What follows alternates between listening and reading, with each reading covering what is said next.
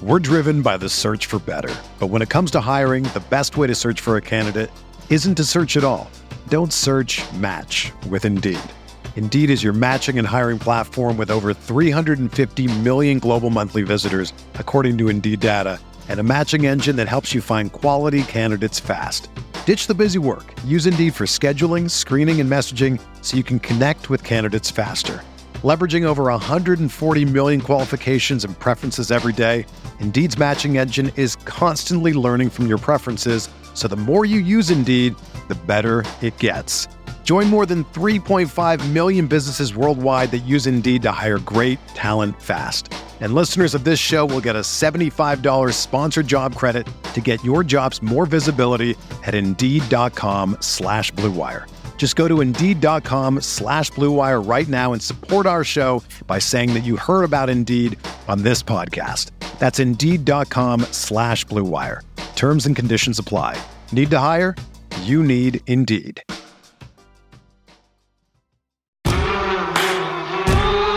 This is the Gator Nation Football Podcast with your hosts, Alan Williams and James DiVirgilio. This place is an insane in the swamp! Oh my! Now we know we're just a bunch of average stiffs. Scared money don't make money, you know?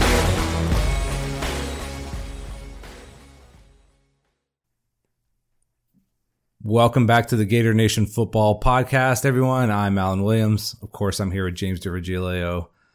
Well, that happened. The Gators fall. You all watched it. You all felt terrible, just like we did. We're going to talk about everything Richardson, Napier, fourth down, Kentucky. But first, James, how you doing over there right now? I'm doing better than I was on Saturday. Okay. When you and I sat together in the We did. swamp, and it was shocking. Shocking is the right word, and we're going to explain why I said that. I made the mistake of on the walk home, Alan, going to our Twitter page You, and you spit out a hot tweet. posting something that was true, and I stand by it, and I'm going to talk about it now. But I basically said that it was a, a colossal collapse from week one to week two, a significant regression that raised a lot of questions, which was true and is true. Um, and Twitter only lets you have so many words, so you can't explain your thoughts. You can on a podcast, but we're gonna unpack it. But I want to I want to open before I get to the usual thanking everyone for supporting the show, which is why we do it first. It means a lot to us. I hadn't had a feeling in a stadium like that before, and I told you that when I was sitting there. yeah. It was a, a, a game that I haven't really experienced something like that before. And we've seen all kinds of zany losses and, but it was way outside of what we had expected. And just to watch it go down in real time. And I think a lot of you felt the same way was, was hard to process, hard to understand. It was a, a football regression from week one to week two, from career start to there for AR that is unlike any other that I have paid close attention to. And again, I'm sure that this has occurred before. You have busts in every every sport all over the place, but and not that AR is a bust, but just really a really bizarre sort of crumbling feeling, not for the far future per se, but just in that moment, in that game, really got something very different than I expected to get with how the whole thing felt and looked. And for you and I, we value style. We always say that how the game happens over the results, especially in year one. And this, the style and what happened and how it went down was just really unsettling. Well, it's whiplash. I think for the entire fan base going from week one to that happening. And I, at least the feeling I had was kind of that just sick to your stomach feeling, like a gut punch. Not like from the loss, but like almost like a slow, like, I don't know, unraveling is the word we kept using. That before our eyes, we saw a player and then a team, like maybe even coaching staff falling apart. And it was just terrible to watch that happen in real time. When you know they're capable of so much more than that, and just see them breaking apart like what felt like mentally, emotionally, physically was just tough to watch. It made me not more sad and like, I don't know, feeling like I almost don't want to be in the stadium rather than I'm angry and I can't believe you guys did that. So it was, yeah, it was weird vibe. But I mean, the energy in the stadium was really strange. Like no one knew how to felt, feel. No one knew what was going to happen next. Even when the game was close, it felt like we were down by 100. Very strange game. Um, really interested to hear your thoughts on it. Yeah, and Kentucky, of course, was the the benefactor yet again of Yep. another weird game where their offense can't score, but they produce points somehow. And now Mark Stoops three and two in his last five games against Florida, and two wins in a row in Yep. the swamp. And I've seen enough of that for a lifetime. After spending most of my lifetime watching us beat them. All right, as always, if you like the content on this show, Follow us on social media, sub to our YouTube channel where the film review for this game will be out on late Monday night, early Tuesday morning. So we're back on schedule. Become a patron on Patreon where you too can drop us a dono of really any amount that you would like. We have a variety of amounts that you can choose from, but any amount you like. And a big shout out here, Alan, to our producer, B Red. He's back. And not Yes, let's only is he back getting our show documents ready, putting together content, he's back in the state of Florida. Really? Yeah, back living in the state of Florida. So welcome back to the Yeah. best state here. B Red, it's great to have B you. B Red, one of my favorite people that I've never met. Yeah, he was actually I in don't even know town. what he looks like, but I love the guy. I know he was in town this weekend. And for those of you that are new to the podcast, B Red was a former player at Florida, and he hit us up on social media and said, "I really want to help the pod. I love it." And we said, "No, you can't. There's really nothing you can do." And then he kept hitting up the pod, and I said, "All right, fine. Here, you can do this if you want." And uh, he's become instrumental now to the show. We're super grateful for him. For sure. And yeah, we almost had a, a B Red meetup, but, uh, you know, on game days, it's sometimes hard to link up, especially when it rained, you know, all day long. Also, big shout out to Kari, the commissioner. She, uh, had her first run as video editor last week. All in all, went really well. And this Great week job. on week two, she's looking forward to having her, her big week one to week two improvement. She told me today via text, taking a big step forward there on the film. Looking forward to that. And then as a reminder, the LSU GNFP weekend will be happening Friday night at First Mag. This event is free. I'm going to keep linking this on our social media pages. All you have to do is RSVP for free and say you're going to be there Friday night, October 14th, the day before the LSU game. Should be a great time. Coming out with Alan and I and other GNFP listeners and supporters as we discuss all things football, all things Gainesville, really, just whatever and wherever the night takes us. All right, Alan, there was a lot of dono activity. Yeah, let's go. I think when you get a marquee win like that, people get excited. We were excited. And We're still excited. Maybe this week we're going to get no donos because of the, the sadness that exists. Who knows? Either way, let's celebrate what's gone on here. Small donos, a level up here from Brandon Blake from the old small to the new small and giving annually. Thanks, Brandon. And then the artist known as just Brandon comes back right after him Double Brandon. with a small dono, and he's new. Welcome to the family there, Brandon. Andrew Nielsen coming in new at small. Andrew Newman. Double coming in. Andrew. Yeah, uh huh. New at small. Thanks, guys. Welcome aboard. Marcus Benjamin, a new donoer. Jim Slentz. Caleb King coming in with an annual small dono, also new. Mike White. You know, we've been really critical of Mike over the years, and you know, it's good to know that's just water on the bridge, and he's excited Yeah, to be welcome here. in, Mike. Extended our, our full welcome to you. Rattler Gator Media coming in with an annual. Uh, Thomas Hubner, and then Tony Sullivan with an annual. These are all new. Thanks to you. Welcome aboard, guys. Again, welcome to the family. Then Michael Cook Yarborough, and then Will Cackless. And Will is in Happy Valley, which is great. I always love it when people tell us where they're Yeah. from, and they tend to be all over the country, but especially when they're in, you know, other prominent Valley. college towns. In the medium donos, we have Tommy H coming in as a new donoer, and then Thomas Hashigan coming in new as well. A level up from Charles Greer to an annual medium dono. Then the artist known as Yanni, which I love that name, Yanni. My uncle's name is John. He played football at Wheaton, but his friends called him Yanni forever. So whenever I see Yanni, I like that. JB comes in annual dono, medium dono, a level up from Jack uh, Zaludos. And then Mark Frutrell comes in as well with a medium dono. Large donos, James Newton coming in with an annual large dono. Frank Enfinger coming in, coming in hot with an annual, or just a regular large dono rather. And then a level up from Jim D. Cesario, or G. Cesario, or Di Cesaro. Cesaro. That's my guess. Yeah, Di Cesaro Cool sounds nice. way. I like that. Yeah, it's like Di Virgilio. I should be able to pronounce other Come Italian on. names really well. But you know, you read a lot of names, you get name block. Um, and then XXL donos because we can't name these after people on the team or former Gators anymore because of you know those things. We just have generic names. But John Mark coming in, and then a level up from Taylor LaCroix, who's been a longtime listener and supporter. Thank you, Taylor. And then a Hundo Bomb, an annual Hundo Bomb from Kevin Conroy Scott. He lives in the UK. Uh, he That's does. like a movie star name, right yeah, there. he does, and he does all sorts of work actually, kind of in the mainstream world out there. I won't spoil what he does. You can Google him. But Kevin Conroy Scott coming in hot, supporting us from England. It's always great to have your support. And still sitting on the throne is Guy Tumbleson. Uh, Guy, you got to pick your game up here. We took a brutal loss last week. We need you to put some better mojo on the team for this week. All right, that was a lot. Yeah, as always. thank you guys so much. That was really cool. Yeah, thank you for supporting us. It means the world to us. We love having you support. If you've never supported us, we love you too. We love all of our listeners, all of our supporters. We are super thankful for each and every one of you. All right, let's talk about those other Dono legends here. Cooper and Kylie Craig, Jason Walker, the big homie, Lil Payton, Constantine, Double O, Alexander Leventhal, Diego Rivera, Bill Hood, Jason, or excuse me, James Newton, Nathan Jeter, Stoshme, Bobby Boucher, Frank Marcellisi, Mike Wechter, Tim Kane, Nicholas Isaac, Mike, Mark Jackson, Tim Hondrick, James Truitt, Gus O'Leary, Brad Wilson, Mark Mitchell, Chris Folsom, Dr. Matthew Galloway, Jamie Galliano slash Kyle Engel, Aaron Jeter, Jason Landry, Michael Reeves, Jason Johnson, Zach Sparks, Mark Rubenstein, Tyler Romery, Craig Scarrato.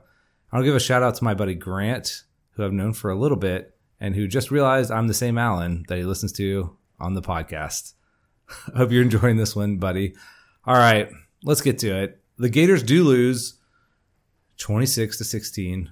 We were both wrong on our prediction. I picked 30 17 Gators, you picked 34 20. Gators. Let's go over those keys of the game. Uh, they most of them did not happen. I wanted to see 250 yards passing from the offense. They only got to 143, of course. And the defense have two turnovers, only had one. You wanted 250, 250 or 300, 200 from the offense. I, I don't think they got that. Uh, yeah, don't. We had 279 yards of total offense. So how about nowhere near it? Yeah. Whoops. Okay. The D to have four sacks. They did get three, seven pressures, much closer on that. And for them to be under 100 yards rushing, 70, which I think starts to tell the story of this game. Right, that tells the whole story. yeah. That right there. defensively, actually, the Gators were pretty close to what they we thought they'd do, what they hoped they would do. Definitely played well enough to win the game. And a total just, I don't know, complete collapse by the offense. Okay. The question I have starting here is what happened? I mean, we were in the stadium, felt like the Gators were dominating the first half, although that wasn't reflective on the scoreboard. Kentucky had gotten a big play on offense, right? That was well covered, but great catch by that guy. And we have the ball, and I I said to both you and stat boy Josh Judy, who is to my left, feels like if the Gators go down and score a touchdown, they'll be in control, and that score will be more reflective of how we feel the two teams are relative to one another. Well, not too long after that, really weird interception, followed by a Kentucky touchdown, which probably shouldn't have happened had there not been a really strange roughing the passer call. So a lot, a lot of weirdness going on right there in the moment, and then from then, like a different team on the field for the Florida Gators on offense. Let me just uh, go back to rewind a little bit and say what happened. That's the question that we were all asking ourselves, and of course, I, I I poured through the film to get explanations, and I think the entire story of this game comes down to that interception thrown at the end of the second quarter, when he, you know, Florida's going to convert that third and three, Right. and Richardson rolls out to his right, and we'll talk about Kentucky's game plan later on. But for now, he rolls out to his right, and you know their linebacker number fifteen, guy's played a lot of football there, solid football player, mirrors Richardson just like he should, and Richardson still has the throwing lane to make that pass. Uh, but like he was all game, he just was not accurate. He pulls that pass to the inside more than it should have been, and he's rewarded with just the most cruel fate possible because it's a phenomenal interception. I mean, full stretch, knocks it down with one arm, picks it up as it's falling to the ground with his other two, and then proceeds to get tackled by Richardson, the only saving grace. But it seemed like at that point in time, and we're going to unravel unravel the unraveling here, that both coach Napier and quarterback broke a little bit. Napier a little bit, AR all the way. And there was no coming back from it, despite what was attempted in the second half. And Florida, of course, did not score a single point after this moment. And Kentucky scored all the rest of the points, despite the fact that Florida was in the game all the way there. But some games have plays where things just don't work out well. You know, I went, I went back to last year, Georgia, on this very podcast. It was ugly. We got, you know, abused by Georgia, but I felt fine. I felt like AR made the right reads. You know, he had one really bad throw, but it was really still a great play by a linebacker who's now in the NFL. And uh, all in all, like it was fine, kind of what you expected. It was not surprising, right? To a certain degree. This game was just shocking, as we mentioned, Alarming. and disappointing, and also alarming because of how poorly Florida's offense played, how out of character they played. Um, you talk about variance. We talk about variance a lot on this podcast. What's your ceiling? What's your floor? What's your expected variance? Well, this was more than two standard deviations away from the mean. This was like an unbelievably negative outlier result. And if AR's ceiling is the moon, his floor is now like sub level 10, which is, which is concerning. Which we And- didn't think that that was did not think that was possible, right? We knew we had a wide range. We talked about this all last year. You play the ceiling guy. He's going to have erratic games. Even this year, we talked about him young. We talked about he has to pass the test of being able to complete passes against man defense, of being able to complete passes against loaded boxes when they're daring him to pass. We said this coming into this week, but nothing on film, nothing on film suggested a regression of this level. Nothing suggested a mental break like this where he admitted after the game, of course, that he lost confidence. I mean, what happened here was the most important position in all of sport, which is the quarterback. To quote an original Top Gun line, just lost the edge and turned in his wings in the middle of the game. And despite what the coach is trying to do, bring him back, bring him back from the edge, he could not. He could not get him back. And that's what happened. And that's why quarterback is the most important position. If that's a receiver or a D lineman or a safety, whatever, fine. You can survive that. You can sub him out. But you have the heart and soul of your team having a confidence break, turning in his wings. Where do you go from there? And Florida had no answers for that. Yeah, it was very strange watching it in real time and then watching back a little bit. You knowing the outcome is it's like watching a horror movie where you know what's going to happen. There's no suspense. It's it's just terrible to watch it unfold. And you can't help but feel bad for the guy. And look, I I'm a, still a big fan of Anthony Richardson, even as a person. Like you know some of the stories that came out for him after the game and how he handled himself and but yeah, the these types of things are hard to get over, and are some some people never get over them.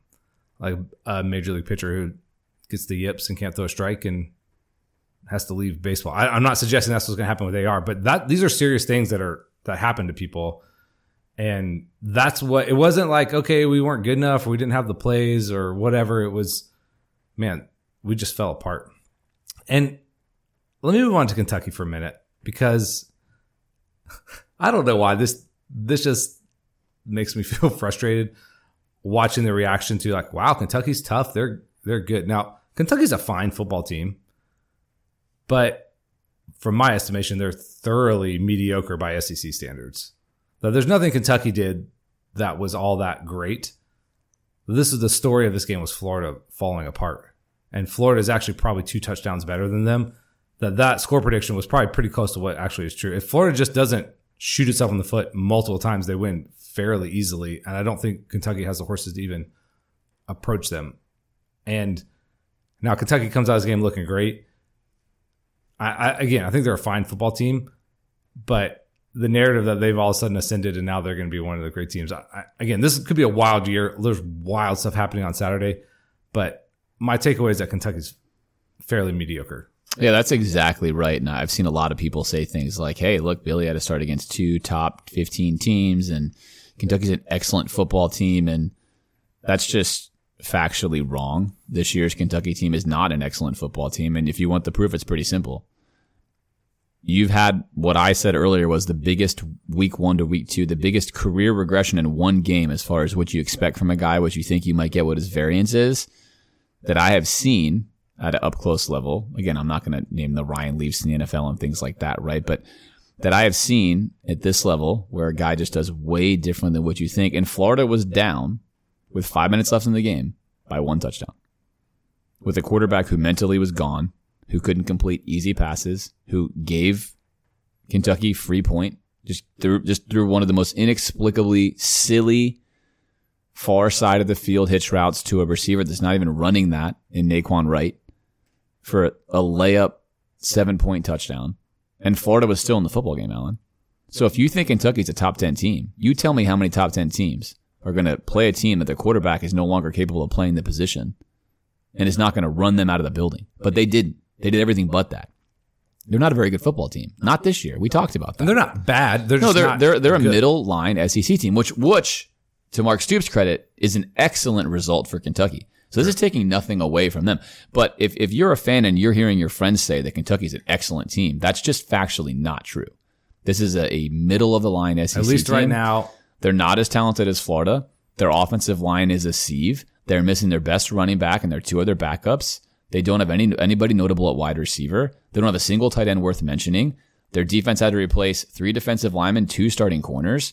They have two excellent linebackers, which we talked about. Excellent linebackers. And they showed up have on Saturday, SEC talent level guys, but mid level SEC talented level guys. We chronicled the difference between Florida's talent and their talent, right? Florida played at home, they played on the road. Again, you can create all this you want. This was self inflicted. Florida beat themselves. Kentucky tried to beat themselves. And Florida said, hold my beer. I'm going to show you how we do this. And, and that's the most hurtful part about this, right? If you get beat like a drum by Georgia or Bama, you know, whatever. Team's more talented than us. They got better players than we do. They played better than we do. Life goes on. But this is a hurtful loss to an opponent that Florida is now tending to play its worst games against. But most importantly, as we break this down, Alan, on film, Kentucky did everything on defense Florida would have absolutely expected them to do. There wasn't a single surprising thing they did outside of how they pressured Richardson with blitzes, but that was a minor thing to adjust to. And Florida's game plan early on in the game was exactly right. They expected Kentucky to do what they did. And that's what hurts the most is if Kentucky had come out and put on film, man, what a great game plan. They really did something surprising. Or their guys are better than we thought they were. Right. And again, they did good things on film. Don't get me wrong. But the bottom line was it wasn't a curveball. It's what Florida practiced for all week long. It's what they expected from the beginning. And when you can't beat an opponent in your home stadium that you are better than with even an average performance, that hurts bad. And when that when your quarterback happens to be the one who regresses that way, that hurts bad. And it hurts even worse because AR is seemingly such a great guy. And Alan, to your point, I think where this is going to go with AR is to an uncomfortable place for all of us. I don't know what this means for the future of AR. I can't tell you whether it's a blip on the radar, it's an anomaly, or it's something that sticks with him. But I can tell you to what you said, Alan, you should take very seriously a loss of confidence for an athlete. Quarterbacks have to have thick, thick skin. That's the role of being a quarterback. Look, I watched the NFL on Sunday. You get some of these. I mean, Joe Burrow's in the Super Bowl last year. He played phenomenal. He threw four interceptions in that game Yeah. and lost a fumble. They still should have won if they didn't have some issues in the kicking game, but he played horrible. Does that mean Joe Burrow sucks now this year and he's trash? No, of course not, right? It's one game. But we have a lot of data on Joe Burrow. We don't have a lot of data on AR. And Joe Burrow is mentally rock solid, super tough. We've seen that all throughout his career, right? He never had a moment where he made a few bad passes and that's it. And that's evidence of that game yesterday. Guy's having the worst passes of his life, comes back, brings him back, gets him in the lead. With AR, for him to basically lose confidence from missing some throws early that snowballed so hard that he was just sort of done is a problem. And Yeah. Billy's got a big challenge on his hands to rebuild that confidence because that is a significant level of mental fragility at a position that you cannot be mentally fragile at. You cannot be mentally fragile at that And this wasn't a game where, man, made some bad reads, threw some picks, just didn't play well, wasn't accurate. And it's like, yeah, I just didn't play well today. Maybe he was sick. Uh, you know, who knows? This was like you could tell something was going on with him physically, emotionally, mentally, maybe all of the above, that he just wasn't right. And yeah, I mean, he has a chance to rebound and maybe he's 10 years in NFL career and be like, man, remember that really weird game he had against Kentucky? Man, that was crazy. Or this was the this is the point from which you start to begin to tell his story. So Yeah. And if you're thinking, hey, listen, James and Alan, guys have really bad football games all the time. We can chronicle a bunch of college guys who have had terrible games. That's all true. But not very many of them have come out as far as we know in the post game and basically said, and this is a great thing about AR, right? Is that he'll he'll tell you what he thinks and he's he's very mature in that way. Essentially, I made some bad throws. It snowballed and I lost confidence. And I let my team down, I let the fans down, you know, but I lost confidence and it snowballed. But the thing is on film, it's clear that happens early and Florida's winning and it's happening. That's not good, right? This is football. You're the quarterback. You're going to throw picks. You're going to make dumb decisions. You're going to make mistakes. You are winning the football game at home and you break mentally and you never come back. And I'm not dogging him for this. I'm just stating the reality that that is, that is the hardest thing here to get a feel for what happens against Tennessee on the road if things don't go the way we want them to go? What can Billy Napier expect from Anthony Richardson if the moment gets big again? What can Richardson expect from himself if the moment is there again? Now you hope that obviously you can overcome all these things. You can overcome these mental hurdles, but we just don't know now. There's a new, you know, Variable. process and variable, right? There's a new variable in this in this algorithm that is AR that wasn't there before. No one questioned his confidence before. He seemed like a very confident guy. And I'll put the bow on the AR story before we break it down here in a little bit, Alan, with this. When he came out on play one, you were probably like Alan and I. Oh, AR, AR's on the field. We're in great hands. This guy's going to make plays, He's going to tear him up. By the second half, you were probably thinking, oh my goodness, AR's going to throw the football. Something horrible is going to happen. That's an unbelievable free fall from where you felt about him to where he made you feel about him in one game with the likes of which I just haven't seen. Now with Felipe Franks and guys like that, Treon Harris, you just knew that you were going to get some bad stuff that wasn't great. But with AR, he's electric. He's your playmaker. You trust the guy. He generally makes good decisions. He feels like he's in control, even if things aren't working really well. He's, he's quick to trust himself. So, you know, we could talk about it forever, but that I think is the storyline we're focusing really heavily on. And that's what is really hard to take in here is this is not just an X's and O's thing. It's not just a bad game. You are now dealing with the psyche of your starting quarterback who is worth three to four wins to your team, like we talked about on the high end, but now shockingly actually cost your team a win against Kentucky. And that is the narrative, Alan, that none of us would have believed. Never in a million years would I have said AR is going to actually outright cost Florida a football game but he did. And I think there's narratives where if Miller is healthy, heck, if Ingles in there, Florida might win that football game. Probably do. That's where we're at. And that's a real comment. That's real life. It's a real talk. That's what's so incredible about what happened on Saturday. Yeah, that's a big flip. And again, not that we're writing the guy off by any means, but he's got a new challenge now that he probably hasn't faced in his career. And so, what, how does he respond? I want you started to mention this. One thing I super appreciate is both Richardson and Napier taking accountability and saying, "Yeah, I, I need to do better." Not like no caveats, no like shade at anybody else. Now, whether that's, you know, certainly there's more blame to go around than just two guys, I'm sure, but not everyone played perfectly or coached perfectly besides them. But they're the faces of the program, and they were completely accountable and humble in the process. And I think if you're going to get anywhere, you have to start from there. So that was really encouraging for me that they weren't they that they diagnosed the problem correctly. That wasn't like I don't know, man, we're pretty good. That was you know what kills about Mullen, whether he was being disingenuous or not. It was like, well, we rushed, we had more yards than them, right? So I love that from them. I really appreciate that about them as men, the way they handled that situation.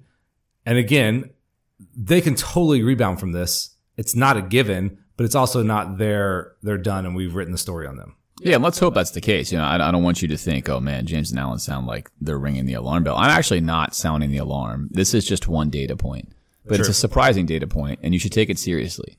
I think the people that are dismissing this data point as no big deal are wrong. That's wrong. This is a surprising data point, and you must take surprising data points very seriously because that's not what was expected. You have to rethink your system, rethink your process. How do I handle this? How do I prepare for this? If it happens again, it causes you to reorient yourself. And that's what I'm doing now with AR. I'm just taking the data point, adding it to the bottom level of variance, and now adding in more randomness for how Florida's offense is going to perform, how Billy's going to handle it, and saying at the same point in time, I have no idea what's going to happen. Hopefully, he bounces back, has a great, you know, season of ups and downs because every quarterback will. He's still inexperienced. He's still young. And you could point to plenty of guys like a Josh Allen or other guys like that that obviously learned how to use their athleticism and how to get better and better as years have gone on. Um, all those things can be true, and and we don't know. So take that away. I do not know. I am not saying this is the end for AR. His No. ceiling remains as high as it ever was. Agreed. Something I said two years ago when we first saw him throw the football in the Oklahoma game was this guy's ceiling is probably as high as it could be. We have no idea what his floor is. And we ultimately have no idea if his consistency level is high enough to justify where he could be. But he's the tools, the talent, everything he has is to the moon. None of that has changed. Yeah, and I, you know, we do have to account for the fact that he'd probably never been in the spotlight and the kind of pressure that was on him this week.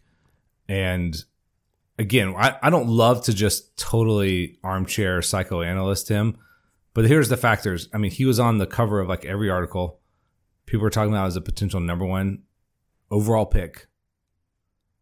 That and that wasn't crazy. That was like, okay, if this guy fulfills his potential, that is his potential right? So it's not that wasn't just crazy. He was getting compared to Cam Newton, Vince Young, and there's some people who bristled at that because he hadn't played, but no one's saying he's going to be those guys. But here's his comps if he gets there.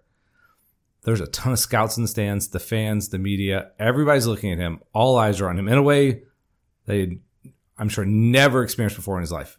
He was a high profile recruit, but not a mega recruit.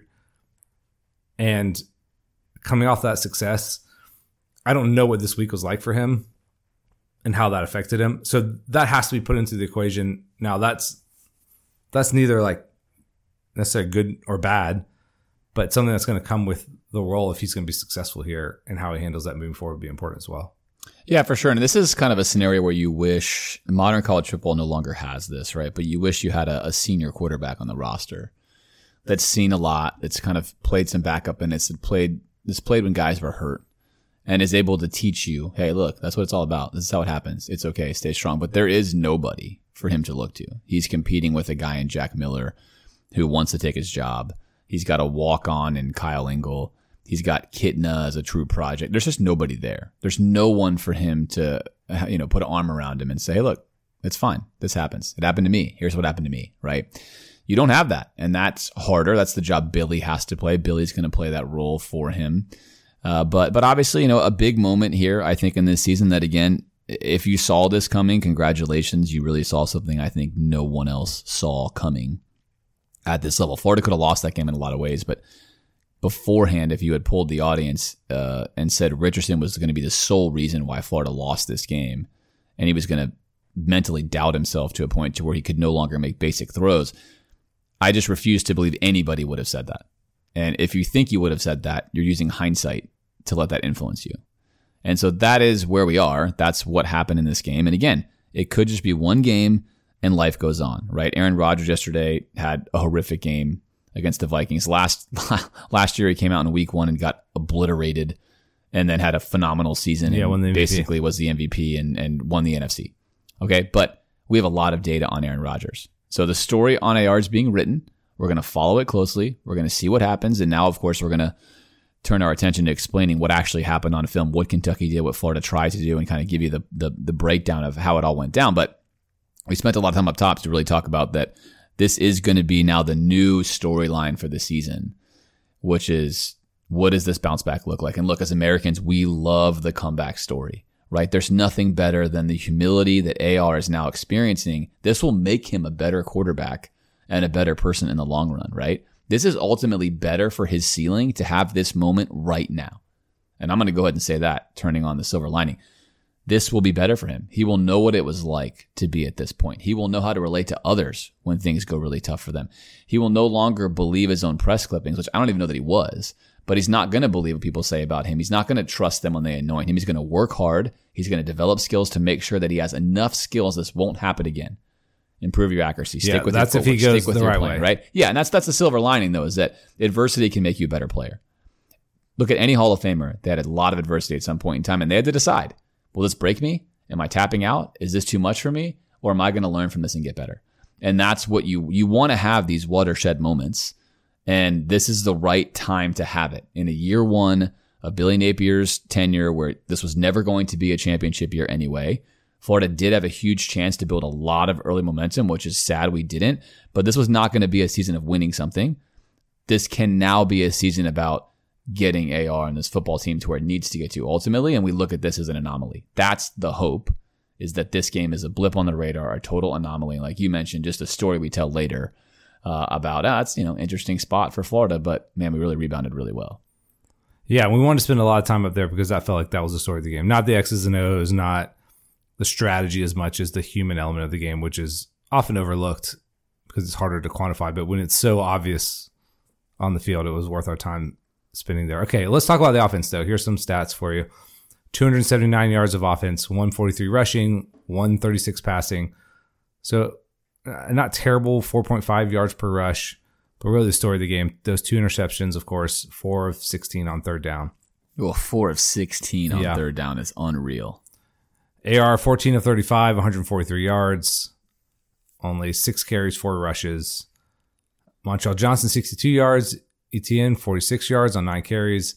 Nay'Quan Wright, eight carries, 24 yards. So only one sack, one of three on fourth down, and one and one in the red zone. So, yeah, the numbers don't I obviously like, tell the whole story. Um, and it was interesting the game plan. Kentucky did what you thought they were going to do, right? They were like, all right, we're going to load it up and we're going to make you try to beat us in this certain way. And at the beginning of the game, the game plan seemed to be working in theory. Florida was attacking with the pass, was having some success, right? Was but barely missing. Missing Pearsall on one of those in breaking routes.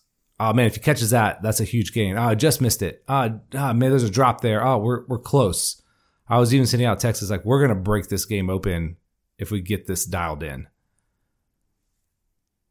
But it no longer was working and really not even attempted later on what was the major breakdown from the beginning of that point to the end schematically? Where did where did Florida go? Well, I think Florida now really two games in a row, as as we talked about against Utah and now against Kentucky, has really struggled to consistently pass the football. And against Kentucky, it struggled to do so despite the fact that Kentucky was playing eight men in the box a lot.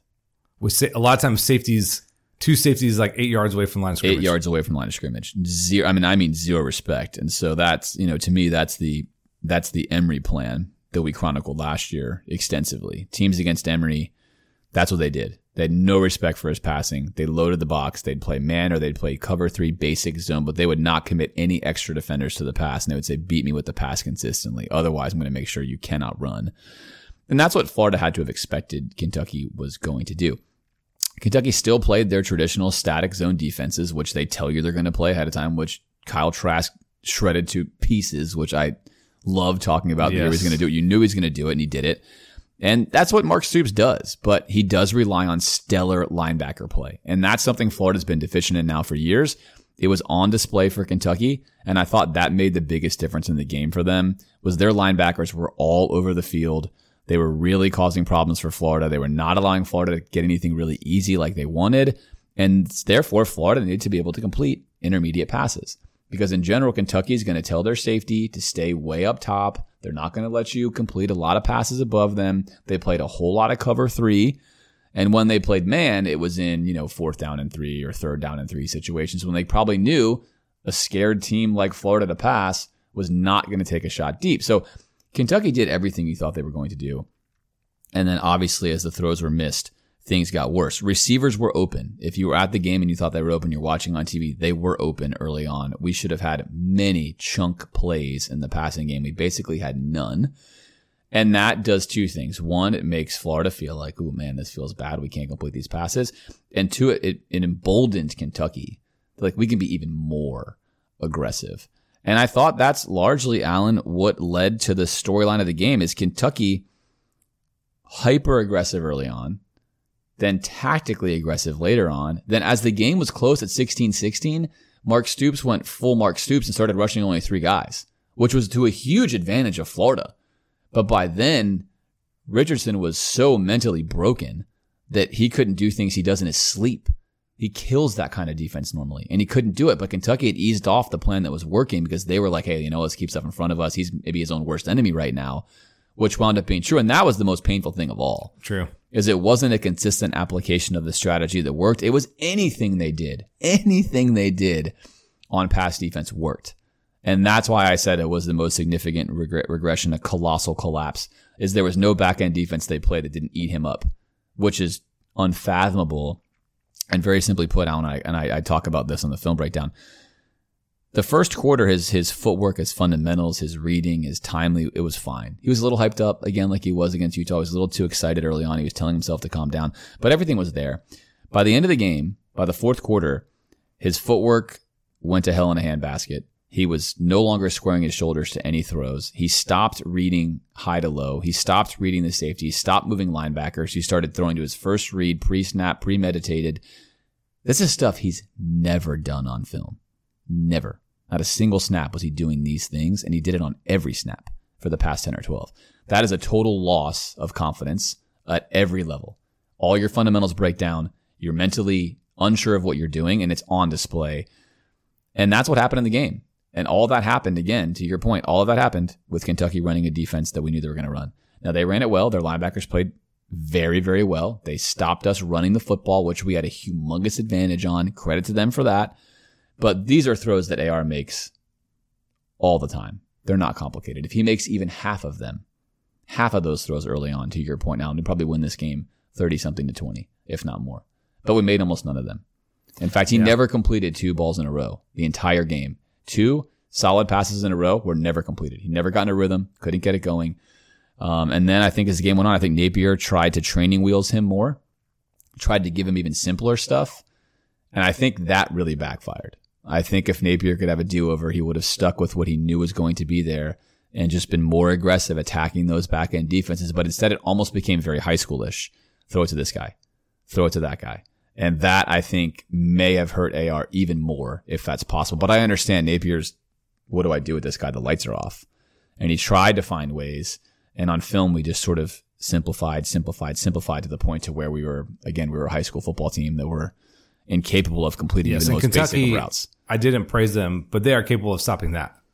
Oh, And- for sure. And obviously they were capable Yeah. of, of shutting us down. They did. You know, the offense barely scored. And as you said, the linebackers made plays in situations that kept the game close early on, where there's a moment where early on on a third down, spread everybody out, ran Richardson on a draw, and he gets stopped. Which was a, actually a really good play call. Yeah. At the time, you're thinking, "What are you doing? It's third and five in the red zone." But that would have been a touchdown probably. Yeah. And just a hope, just a phenomenal, phenomenal job by number ten of Kentucky, reading, reacting, scraping across the formation, beating Gouraige to the block, and then tackling AR, which was high level stuff. And that happens. Sometimes you have the right play call, guy makes a great play. Yeah, and that's what great linebacking can do is it can save you, and it saved them at multiple big points, and those are important. That's like you know now AR it just snowballs, right? Yeah. Nothing is working, even though that play was the right play call. And there was a distinct shift in the second half, as you said, that we were not running the same stuff we were running at the beginning. We completely abandoned that game plan when it was clear that we are not capable. Let's try something else. Now, again, maybe you just go, screw it. This is what they're making us do. This is going to be the most successful. But I don't, I don't know that I would have said you have to do that either. So there wasn't a lot of good options. And here's the other issue that we haven't really talked about. I mean, they, they're not talking about AR being hurt. There was a moment early on in the game where he comes up limping. But the other reality is here, we have, there's nobody behind him. Now we've talked about how Kyle Engel might be fun. Um, Fun's the right word, but he's Yeah. not a guy that you're thinking I'm going to insert him into the game confidently. yes, never played before, right? Jack Miller's not there. That's the guy you would Yes, confidently insert into the game. right. Or just if we feel like we can't really lean on Anthony Richardson's running the ball, which Kentucky was not inviting us to do, is not there. That was not the, the choice you'd make tactically. But this guy's so electric. Let's just try and do that. Well, if you lose him, there are there, there really is no option B. That seems remotely palatable. So that was also the staff playing a little bit left-handed there. That they didn't have this seemingly great option because of what's behind Richardson. Now, again, that might just be what they have to turn to. And again, if they're inviting him to run, you just got to let him run, probably. But this is not a game where that was the thing that was the most obvious answer anyway. No, and speaking of the injury, uh, you know, a lot was made of this. On film, you, After that play, he's running around fine. Yeah. The very third and five play you mentioned. But maybe that spooks him where he comes up limping. Sure, he makes a super hard cut though on that third and five when he gets tackled. I mean, a, a full on plant cut. His foot slips out. He's you know he, he's sprinting around, rolling out fine. I mean, I just don't see any real evidence of that being a So not that it would mess thing. him up, that it might mess up the coaching staff because they see that and they go, Sure, and that's that's what I was going to say. That's the case. So so I think the people saying that he was hurt and that's why he struggled to play well. I'm not going to buy that. Some injuries will do that. That was not an injury that was significant enough to mess him up. I, I saw no evidence of that. To have the coaching staff say, "Ooh, we took a hit already. What do we do then?" That obviously is a real a real thought, especially given where we are. Um, you know, in in this situation. So I think all in all for the offense, obviously, Alan, it was a significant regression from week one to week two. And week one to week two is generally when you make the, the biggest performance boost. You have film on yourself against a real opponent. You gain confidence from a win. You know, you really get better. We didn't get better. And then we talked about the first pick that he threw. And then I want to talk about a moment in the game that I thought in the stands was was really significant. And that's Florida gets the ball back after Kentucky scores. Florida's up 16-13. There's a minute and 21 seconds left and Florida elects to basically run the clock out. Now, you can defend this. I'm going to start with the defense of this. And the defense of this is your quarterback is mentally at a bad place. You now know this. You see this. You're winning the game. You're at home. Take it in the locker room. Kentucky gets the ball back, play defense, and reset in the second half. Sort of, you know, whisper to him, "You're fine. Get going." That's perfectly reasonable. What I'm what I'm about to say here is not is not like something you have to do. It's something I would have done. But I want to ask you the question because we talked about it. You have two choices at that point in time. If you, with a minute and 21 seconds left, are, are saying to yourself, you're not confident in your quarterback running your offense in this game, you are now making a short term tactical decision to win the game.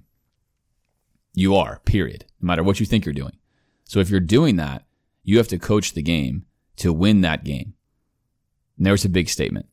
If you've lost confidence in your quarterback, you have to be thinking, and I don't know this, I'm not a practice. I've seen two practices with Engel and the guy throws the ball well, right? But perhaps if it were me, I would have seriously thought after halftime, I'm going to give AR a series, and if he's struggling, I'm going to give Engel one. I'm going to sit him out for a second. I need him to just refocus, right? Recalibrate.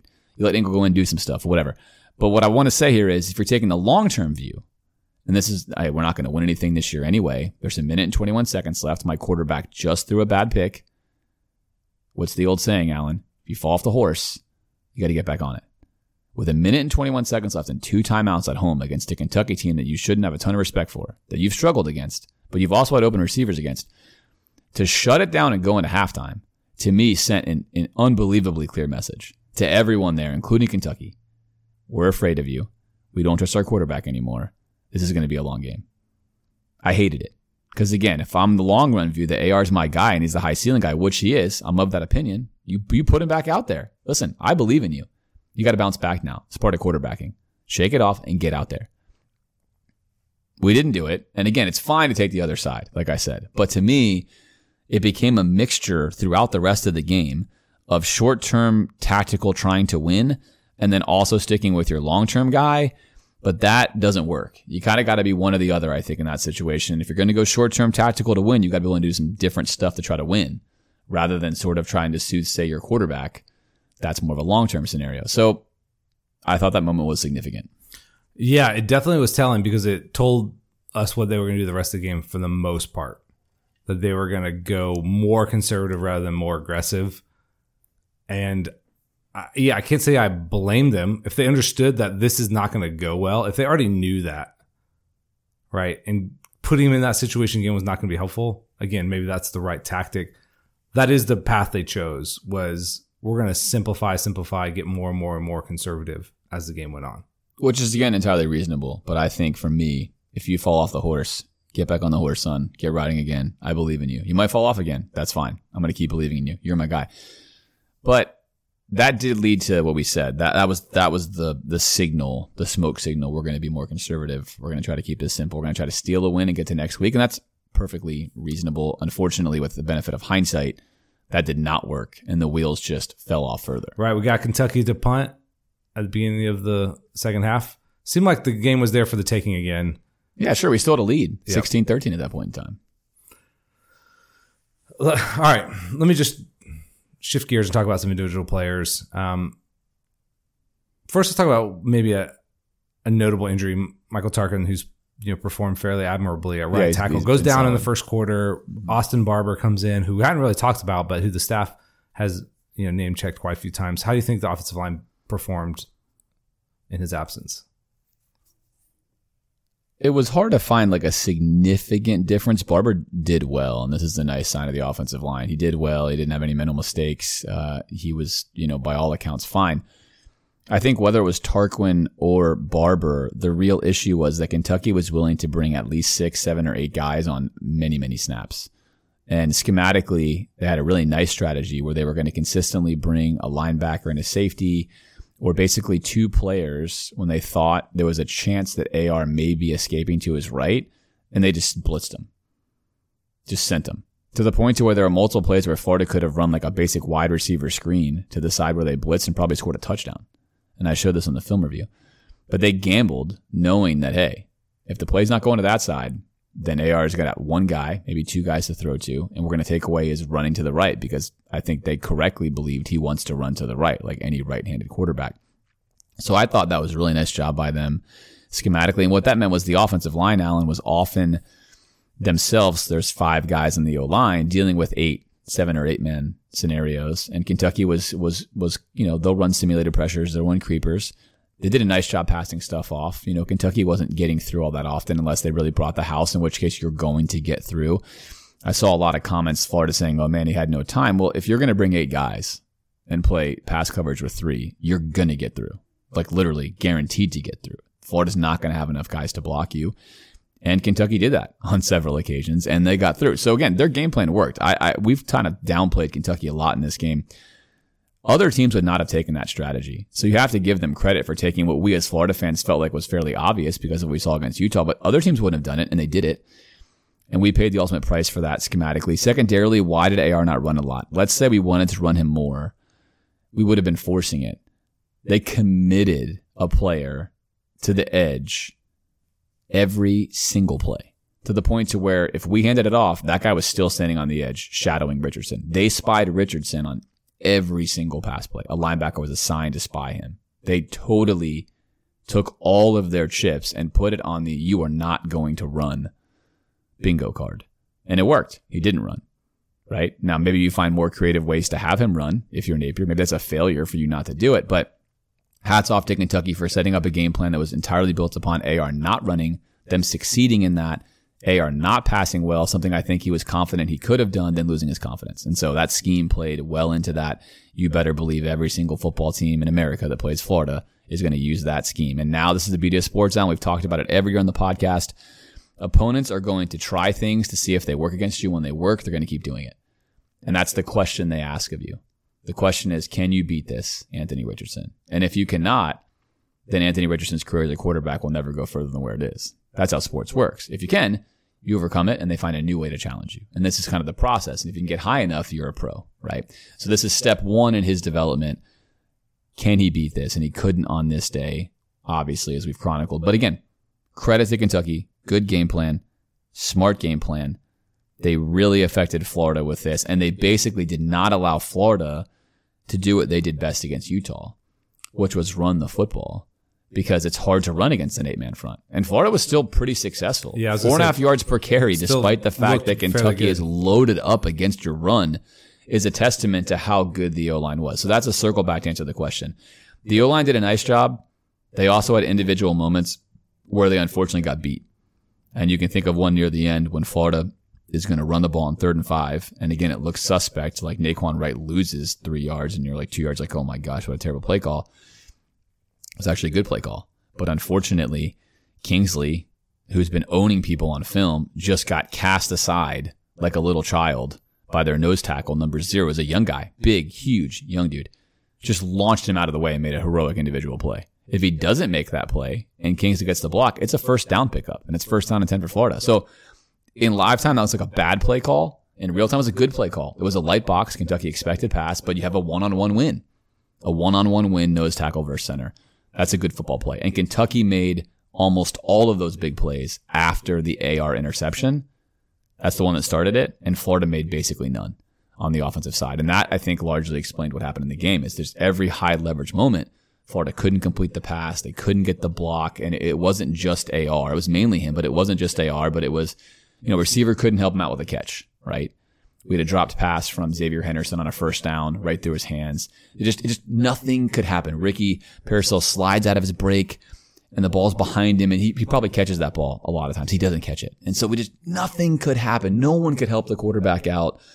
And that was the most unfortunate thing about it. It was just a symphony of, of, of mistakes occurring at the exact wrong time. Couldn't get anything going. Yeah, Florida needed something to happen, a playmaker on offense, which there's not a lot of them, who's going to be really dynamic. And other than Richardson, who just was himself. And yeah, and as you said, I think you said it well. Kentucky was doing a good job at saying, we're not going to let you do what you want to do very often. And to do that, you're going to have to play really clean and perfect. We weren't always at that and lost the game, lost a close game because of it. Uh, I do want to highlight two running backs here uh, Montrell Johnson and I'm always tempted to call him Travis Etienne. I know it's so Etienne. good. Trevor, it's, Trevor it's so yeah. It's- I've already done it this season. Yeah. So I feel um, who look great, great. who I've really taken the system. System Etienne on that touchdown run slices a dude in half and is exactly what you want to see from him. He's going to be really stellar throughout his career. I mean, just getting started here, obviously, and what a I don't, revelation is too strong a word, but he has been superb through two games. Yeah, he's been fantastic on film, and it's very clear that you know that that seven and two Montrell and and obviously Etienne are, are the best running backs, and that you know Nay'Quan Wright is not there. Uh, and you said it well, Alan, at the game. Obviously, Nay'Quan's best skill was was being a, a receiver, and they used him a lot in this game at that. In fact, the pick six came on him being lined up as a wide receiver, and he's sort of just running a, a go route. And again, Richardson inexplicably throws a far hash hitch route where the corner's sitting on it. But Nay'Quan was used in the passing game a lot when Florida wanted to go empty. He's in there. So they're trying to find ways to utilize him in that regard. Uh, but they're not finding ways to get him the ball in that set with the same success, of course, that Dan Mullen did. And so I think as a pure running back through two games, I've seen enough film to know that both Montrell and Etienne are just better running backs in this scheme. They're more explosive. They break more tackles. Have a better feel for it. And that Etienne is, Etienne is the, the true talent. Montrell's rock solid, does everything right. Really good player. But Etienne is going to be Montrell plus more.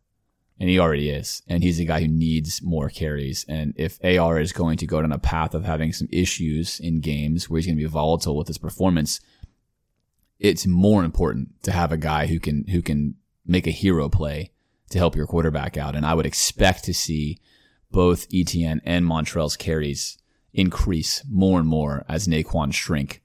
Um, and it has to be that way. Again, the film I think is demanding that that's the case. And if you want to win, you have to make hard decisions. And that's telling your team, look, I'm going to play the best guys. Yeah, and by all accounts, Nay'Quan is super well respected in the locker room. Great dude, a leader, and that's why he's continued to get reps. I think as he has. And again, it's not just flexing him out because often that's a strategic move to, you know, make the other team put a corner on him and have a linebacker on somebody else. But his best, I think, moments are coming out of the backfield and receiving, kind of being an outlet guy, being aware, being a plus blocker, being a good runner, a guy who can do everything for you. And that's just this offense doesn't really ask him to like shine in those kind of ways as much as uh, I think we would want him to. And the other guys are just better running in this behind this zone blocking scheme. And we talked last week about some guys are better at that and worse at the other thing. And he happens to be in a system now where he's not, at least at this point, as good as those other two guys running behind a wide zone or whatever stuff that we are prefer to run. Yeah, absolutely. That that's for sure. And, and again, Montrell's ahead right now on zone running. He's ahead of everyone. He almost always does the exact right thing. But that's what's great. We said when we picked him up, that's the best thing ever. Because for a guy like Etienne, he can just watch what Montrell does. I got to copy that guy. And if I do, I'm more explosive than him. It's beautiful system. That's what you want. And that's that's another silver lining so far, Alan, is the the players that Billy's brought with him or has recruited are quickly becoming contributors at a high level. And that shows you his systematic way of recruiting and thinking and building a team is paying off. A lot of Florida's struggles are coming from guys that he has inherited. And we're going to talk about the big picture here in the final discussion, so I'll save it. But I want you to make note here. We haven't talked yet about what does it mean for Napier. Is this good, bad, or indifferent? But year one of any new coach is a foundation year, period. And many coaches have mediocre results. It's one reason why I didn't want to pick us to have nine wins, but I stumbled into it because, hey, a lot of coin flip games. You tend not to win that many games in year one. Florida's roster, as we've said, has got some nice spots, but it's not awesome despite having a lot of highly rated guys.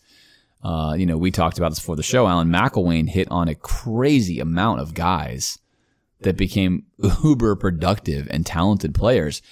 Mullen's own players did not become those guys.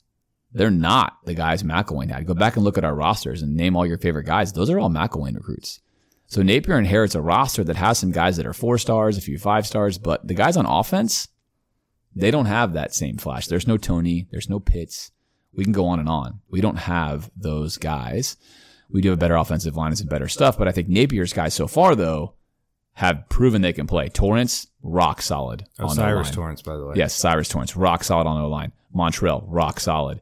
Trevor Etienne, guy he recruited, brought him in, rock solid, And right? They're already getting contributions from these freshmen, Devin Moore, Shemar James. And Devin Moore, solid. Shemar James, basically a starting linebacker. So that is huge because that's what you need to see. That's a that's a bright, bright, shining star after a bad loss.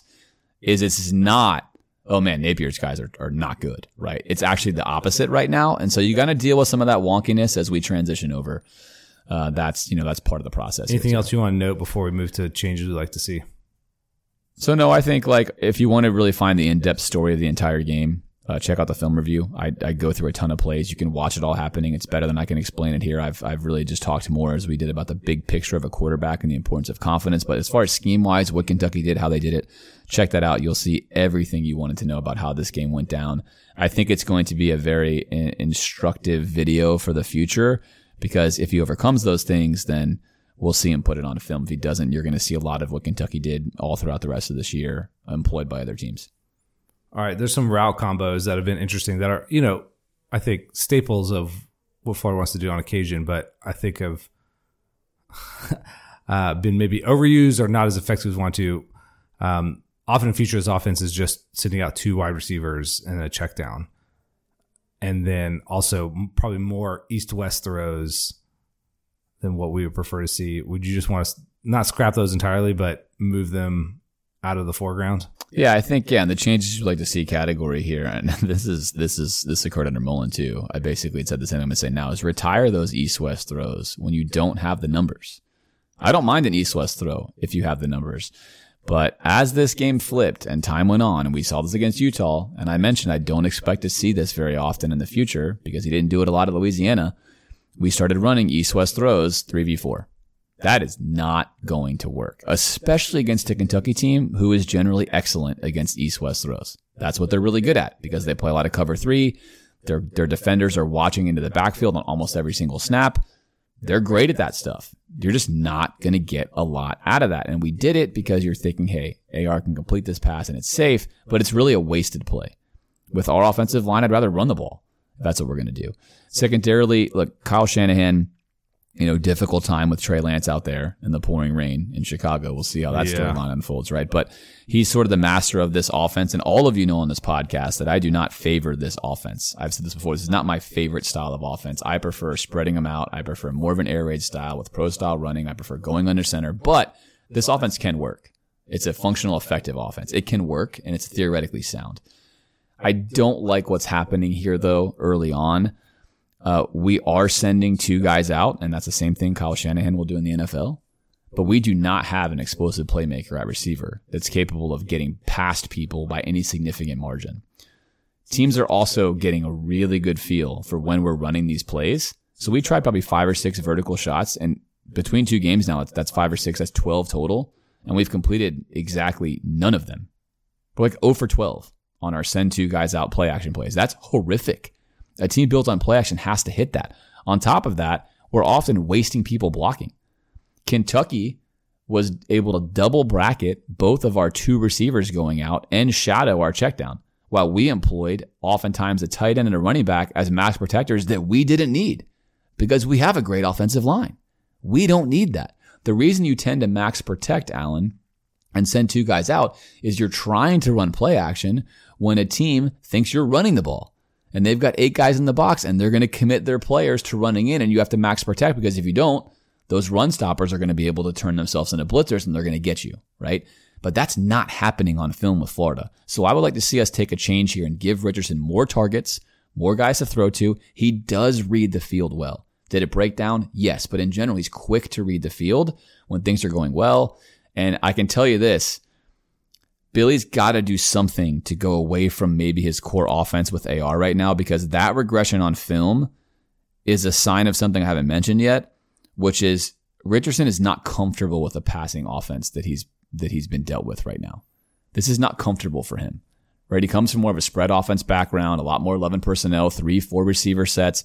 He is not comfortable with the throws they're asking him to make. He's not super comfortable with throwing after play action. A lot of quarterbacks are like this. It takes time to get used to it. We have to do some things to make it better. And here's a few ideas. One, we should limit how often we're running those orbit motions or jet sweeps. Use motion, but we're often taking Xzavier Henderson, running him on a huge orbit motion where all he is is a check down option. We're not threatening the defense at all. We're also taking away our best vertical route running option and we're running out, you know, Ricky and somebody else like Justin Shorter, who no one's afraid of going deep. I like Shorter. He's not going to go deep. So we're not threatening defenses vertically. Two, and I think this is a really important one. I would like to see Billy Napier adopt more of what Shanahan does and go under center. Florida has a great offensive line. We have fantastic running backs. If you go under center, it makes your play action much more effective, right? The pistol set is effective with a running quarterback, but if teams are going to be able to play eight guys in the box, double rushed Anthony Richardson's right side, the side he wants to rush out of, we're not going to be able to be that effective out of the pistol. But if you go under center, your play action becomes much more deceptive. And I think Florida has got to do something to get this pass offense going. And lastly, I thought the biggest failure of this game for me, and it's two games in a row now, and we talked about this once upon a time with Dan Mullen. The route combinations are beyond pedestrian, and they often don't make a lot of sense. And that's frustrating me to no end. We've talked about in the past running cover three beaters, cover four beaters, cover two beaters, man beaters. In a game where Kentucky played man nine or 10 times and you knew it pre snap, we didn't run a single set of mesh routes where the receivers cross each other. We didn't run any underneath crossing routes. We didn't run any pick routes like a slant wheel. These are all basic man to man. We didn't run a single one of them. And in fact, in the last play on fourth down, the critical play on fourth down, we try to hit Frazier's on a slant route. We put three receivers to the left and they don't even run routes. They're just decoys. We're going to throw the slant route no matter what. Now, look, if you've got a premier receiver running a slant route one on one against an underman quarterback, that's a great route. Frazier's is not, he's not no. that guy. No offense to him. He's not that guy. So then you have your better receivers on the left side, but you have three of them, three on three in a cover zero. There's no safety. You can run a million different things to get a guy open in college football. That is so easy. Yes, and that would kill me. Killed me that now two games in a row, Teams have invited us to run the most basic, easy, fundamental man beating routes, and we have not put a single one on tape. That is a gross failure by Billy Napier on route combination, play calling, scheming, etc. And that junk has got to stop.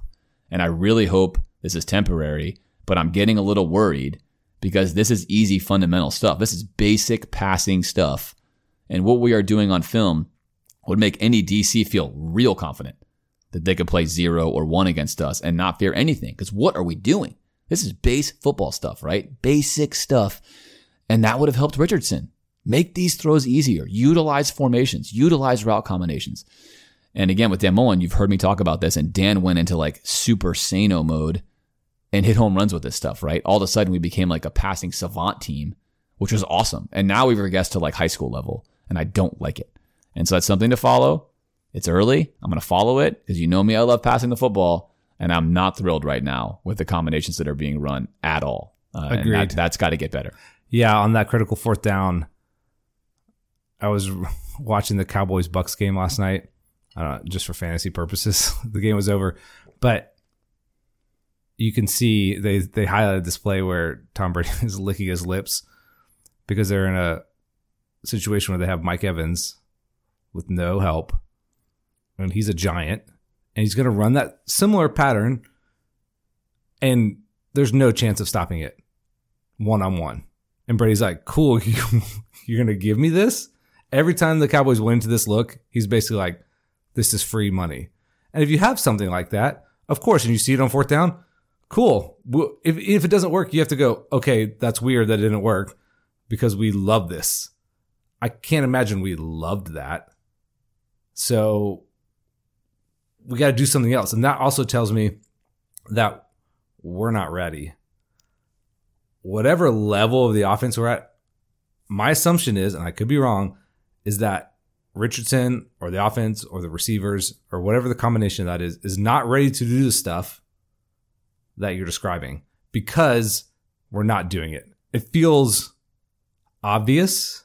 So there's something limiting. I can't imagine that Billy Napier doesn't know those route combinations or to deploy them. It's like, what is, can, is he trusting AR at that point in the game to go, I'm going to give you multiple looks into cover zero and trust you the right thing on a high leverage moment? Or is he going to say, we're going to run this slant to the right, throw it to the guy? So I don't know. Neither is, neither is good news that we're on such base level install that this is the best we can do, or some component of our offense is not encouraging us to do that, or our coaching staff isn't savvy enough to deploy them. Yeah, and that's the hard part because installing man man beaters. I know it sounds funny, a man beater, but installing man to man beaters in your playbook is one of the easiest things you can do. And it's largely because the route running is not that important if you're going to use multiple receivers. Now, route running is everything if it's one on one. But like we said, this is this to your point. We don't we don't have we don't have a one on one route running guy that's amazing. Or if we did, why don't you put why don't you put Ricky Pearsall over there by himself? We didn't. We put Frazier's there. Yeah, a and guy no, who's no lightly used, but not a knock, but not a guy on film we've put out there being some route running savant who gets wide open. He's generally more of a vertical route runner, and that's confusing to me. That's that confusing. Really that's a play that obviously we have on the chart. We've practiced and in practice that maybe that's working, but I don't know how. Your best route runner is put in a three man bunch where he just goes into a, a mosh pit and turns his brain off and doesn't run anything. What the heck is that? If you have Cooper Kupp, you put Cooper Kupp on the outside one on one, you let him tear somebody up. So if the guy wearing number one in Florida's jersey is not the guy that's going to be matched up in a cover zero man to man over there by himself, then why is he wearing number one? So I have a lot of questions about what's going on in the passing game, but ultimately I could get a high school quarterback to run double slants and an out route or, you know, double hitches and an under route and throw that ball. It's not even a read. You're either going to throw it to the out route or you're going to throw it to the under. We're not asking anything complicated here. It's the same one play read, but you're going to use the chess pieces to give you a screen, to give you a block, to give you help. So baffling. We have to chronicle it. We got to see what's going to happen, but I am frustrated with that. I saved it for the end because that's starting to increase my level of frustration. And again, of course, with coaches, the question you get asked is, of course, they know this stuff. Of course, they know that there's these different man beaters. You yourself can Google them in five minutes and see all the plays NFL teams use to beat man. It's right there in front of your face. It's not hard to figure it out. But knowing it and doing it are two different things. And so far on film, through two games, we've done none of it. And teams are being extra rewarded for playing really aggressive cover zero, cover one against us. And you have to punish them. And you mentioned Tom Brady. I'm glad you did. You're going to complete less passes against man. So Brady completes 58% of his passes against man coverage, but he tears you up, crushes you. Those plays are generally for touchdowns or for huge chunk yards. And until Florida starts chunking people against man defense, it's going to make teams' zone defenses better. It's going to make their run defense better. It's going to make everything better. And that's got to stop. We got to find a way. And I think you can help him by giving him easier passes to make. You don't have to be Danny Wuerffel, a guy who loves throwing against man because he's so accurate, right? You don't have to be that if you give him better route combos. We know that AR's accuracy right now seems to be struggling. He probably doesn't want to be putting the putting a one on one ball right on someone's face mask. So give him some help. Yeah, some this is what's the hard thing is. I would say of his like relative strengths. You would talk about his accuracy, uh, and someone was talking about him playing like Emory Jones. Well, the problem with a player like Emory is he doesn't it's not like he's inaccurate, which he is, but he doesn't know where he's supposed to go with it for the most part and is late in deciding. Richardson is usually on time and knows where he's supposed to go. So these types of combinations shouldn't be a problem for him. No, not at all. So easy. it's easy. It's it's a breakdown somewhere. Okay, let's talk about him running for a minute. Yeah, this is the last change yeah. we'd like to see, and I think Can I ask you just quickly on Yes, this? Yes, do it. I was going to say, I think this might be the most practical application and the easiest one to do. If Right. you're trying to win this year, So you just talked for a while, and I think did a good job of talking about why it, was difficult to deploy him. It wasn't like, here, just do this against Kentucky because just run him. And we were deciding not to. So if teams employ a similar Kentucky strategy, is there a way to get him loose running the ball? That's not just him powering into the line. Well, I think that's kind of the key, and I have listed on here that if you want to get him involved, and he might he might be a guy who needs to get involved to make his passing game better, and I'm gonna I'm gonna cite one Tim Tebow as that. Tim Tebow is always better when you let him smash into a line and get himself going early on, and Urban was smart to do that, right? I think a lot of people thought, man, they're pretty reckless with Tim. Well, Tim was kind of indestructible, but I think Urban correctly knew that Tim Tebow is not Tim Tebow if he's standing back there throwing the football, right? There's a part of his game that you have to get him going.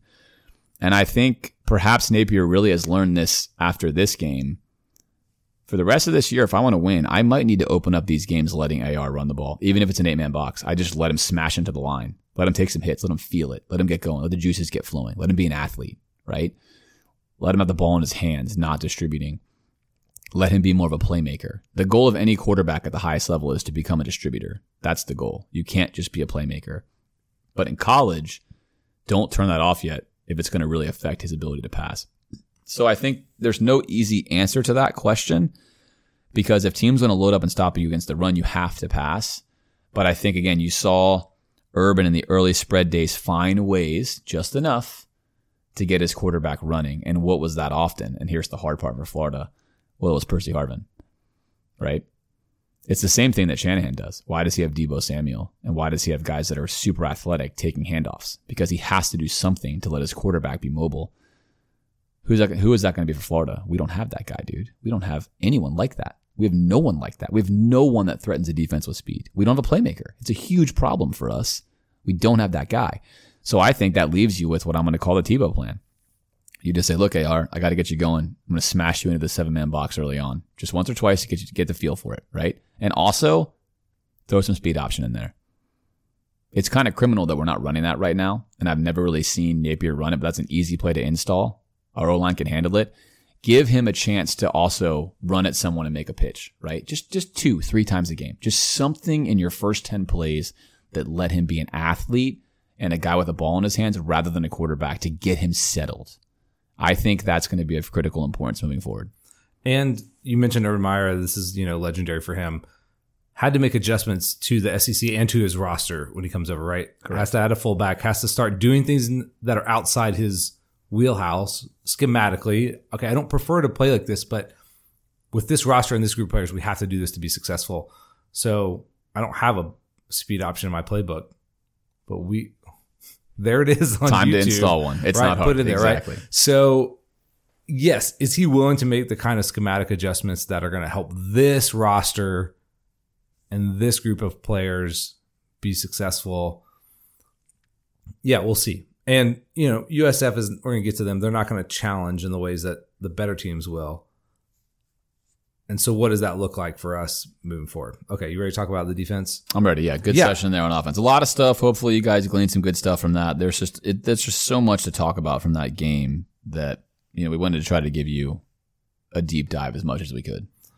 All right, the defense played very well for the most part. Still a few loose elements there, but here's the stats. So 202 yards passing, 70 rushing, 4 of 13 on third down, 3 or 4 in the red zone. Held Kentucky to 13 points on 4 red zone drives. Be red notes here. 3 sacks, 7 hurries, 1 pick. Overall, very successful day um, against what we knew was a potentially limited Kentucky offense, missing Chris Rodriguez, missing a lot of their offensive line. They were not a scary unit. They did some things to move the ball down the field and particularly throwing their to their tight end. But the defensive side seemed to perform how we expected them to, wanted them to. Would you agree with that just baseline statement? Yeah, that's the key. If you wanted to sum this game up in two sentences, you would say, well, UF's defense got better from week one to week two. And that's what you would have hoped for. And US off, UF's offense laid an egg from week one to week two, which you would not have expected. So the defense had the harder challenge in theory coming into this week. This is a unit that's been maligned. We were hopeful last week they'd get a lot better, and they did. Now they still had issues, which we're going to talk about here in a second, but all in all on film, they were a better unit. And most importantly, if you really calculate the points that were scored in the game and what the defense actually gave up, right? Florida's offense scored fewer points than they gave to Kentucky. If you kind of play it out as though if, if the defense gives the offense the ball on the 30 yard line and the offense scores a touchdown, they get four points, right? They add four points because the defense gave them three. If you go about it that way, you know, then Florida's defense did a great job of keeping Kentucky out of the end zone. And really, outside of a couple of plays, Alan, Kentucky's offense wasn't an offense. I mean, they no. get a 50 yard jump ball when Kimber is on top of the route, locking him down. And this is a good question to ask. He doesn't have a left arm because it's in a cast. Do we need to be playing Kimber in this game? in that situation because we have other healthy DBs where if they use their left arm, he probably blocks that. I'm pretty sure Kimber blocks that ball with the left arm. He purposely didn't even raise his left arm there. But either way, he's in perfect coverage. That's just a jump ball. It's a 50 50 ball that's not actually 50 50. It's more like probably 10% in that case. And the guy makes a great play, but and that's that's their big highlight offensive play. Will Levis said yeah, actually, we haven't had that much success running that in practice. yeah, of course not, because they, we were all over that play. It was there was no success, right? Levis looked at it and thought that's all I have, which you know, good for them for taking a chance. But Florida, despite having some issues, which again we'll talk about, did a really nice job and played beyond well enough to win this game. When the score is, ask yourself this, Alan, the score is sixteen to seven. Kentucky's gifted us, you know, a safety, but it's sixteen to seven. We're at home. We have the ball. The only touchdown Kentucky scored was a 50 yard jump ball. Florida's offense had missed a million opportunities. And all you're thinking is if we drive down and score right now, right. the score will be 23 to 7, and we might win 50 to 10 because the defense was shutting them down.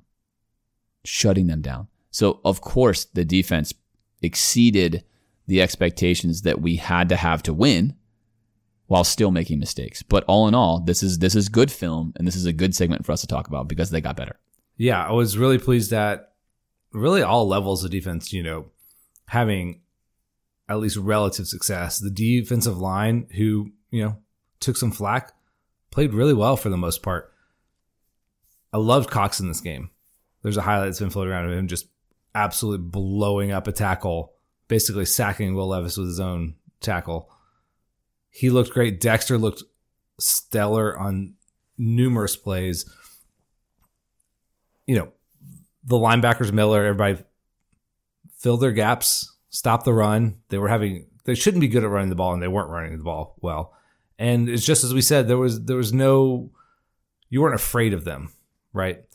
So, so they played well. Do you do you want to highlight any particular improvement from any unit or player? Well, for sure. Before we get into the stuff that wasn't perfect, let's talk about Cox. We said last week, hey, look, the coaching, this coaching staff, we think if they are what they are, is going to get the best out of Cox, and he's going to actually listen to them and make an improvement. Well, you know, Cox, if you're listening, great job, by the way. Yeah. Right? Um, because in general, that's what you want to see. He didn't have a single left assignment this week, not one. And I imagine in film study this week, they played that up to the heavens because you want your best player or one of your best players to set the example for the rest of your players.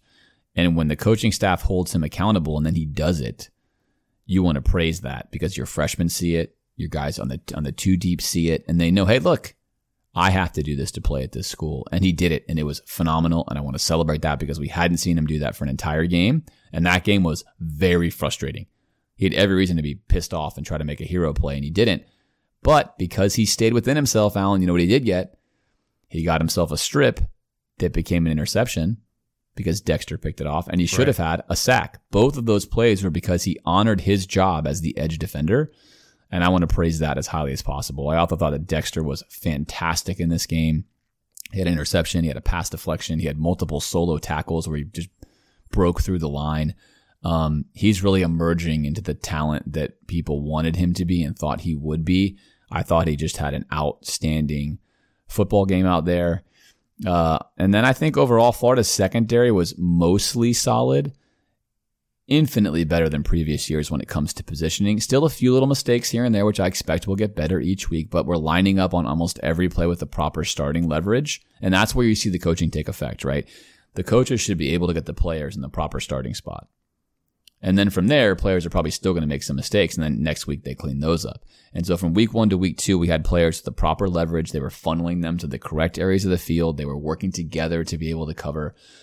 And that was, that was really solid. That's largely what led Florida to kind of bending but not breaking at times is they weren't just going to give you the final blow. They were going to give you all sorts of tight ends running free because once again, either Yeah. Dean, who's largely to blame, or any combination of linebacker, whether it's Burney or Ventrell Miller, multiple times Florida has two people covering the same guy because we cannot fundamentally understand how to cover play action. Now I know for sure that Tony is telling those guys exactly what to do and they're just not getting it right, right? This is like a plague.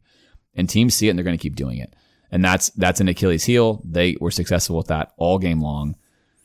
That's a that's an issue. That's a problem if you took that particular play away, they could not move the ball in their base offense. We pretty much took them out of their base offense. They want to run spread. They just kind of stopped trying. Because, like we said last week against Utah, our defense is going to be really good against that kind of stuff. But to Kentucky's credit, what they did do was go more into those goal line sets, Went really heavy. went really heavy. And my major critique against Florida, and I'm going to put this in our things we have to change, is that Florida continues to stick super hard headedly with three down linemen despite the fact that Kentucky was putting one receiver out there and 10 dudes in the box. What the heck are we doing? We're playing with two arms tied behind our back, and our D line last week and this week honestly is doing such a good freaking job that they're still allowing us to, to play pretty well despite being significantly undermanned. Yeah. So I thought that was a nice adjustment by Kentucky to basically abandon their actual regular offense in the second half and just say, forget it. Let's just do this because it's less risky and we're having some success. Yeah, they did start running the ball, not for big chunks, but enough to hold the clock, to Correct. move the ball a little, pick a few first downs. And you know, I was theorizing why why didn't Florida go with more defensive linemen? You know, especially in that first game, if you've got got inexperienced guys who normally play tackle or in, and you're asking them to control a different gap or do different things, you're just not comfortable with putting them out there against a team like Utah. I totally get that we need to start seeing that now. That these guys, if they're going to play, you have to have some five, dare I say, maybe even six man fronts. If the teams are going to absolutely load up like that, but at least a five man front shouldn't be hard for you to accomplish. There's enough guys who, at this point, I think would be able to. Okay, when we're in this formation, you've got to do this, right? Again, they probably weren't ready for that week one. Well, now people have seen Kentucky again. They didn't maybe need to do it against Kentucky. They thought, well, everyone is going to do this until you until you stop them, right? And the defensive line, as good as is, is not equipped for that, right? And we're we're being a little stubborn about it. Now, again, it shouldn't have mattered in this game. If you're winning by 30 and Kentucky wants to load up in 13 personnel and run the ball for two and a half yards a carry, you're like, please, I'd love for you to do that. I'll stay in this defense and let you do that all day. But in that point in the game, we didn't adapt. And as you said, the linebackers still struggling in pass coverage.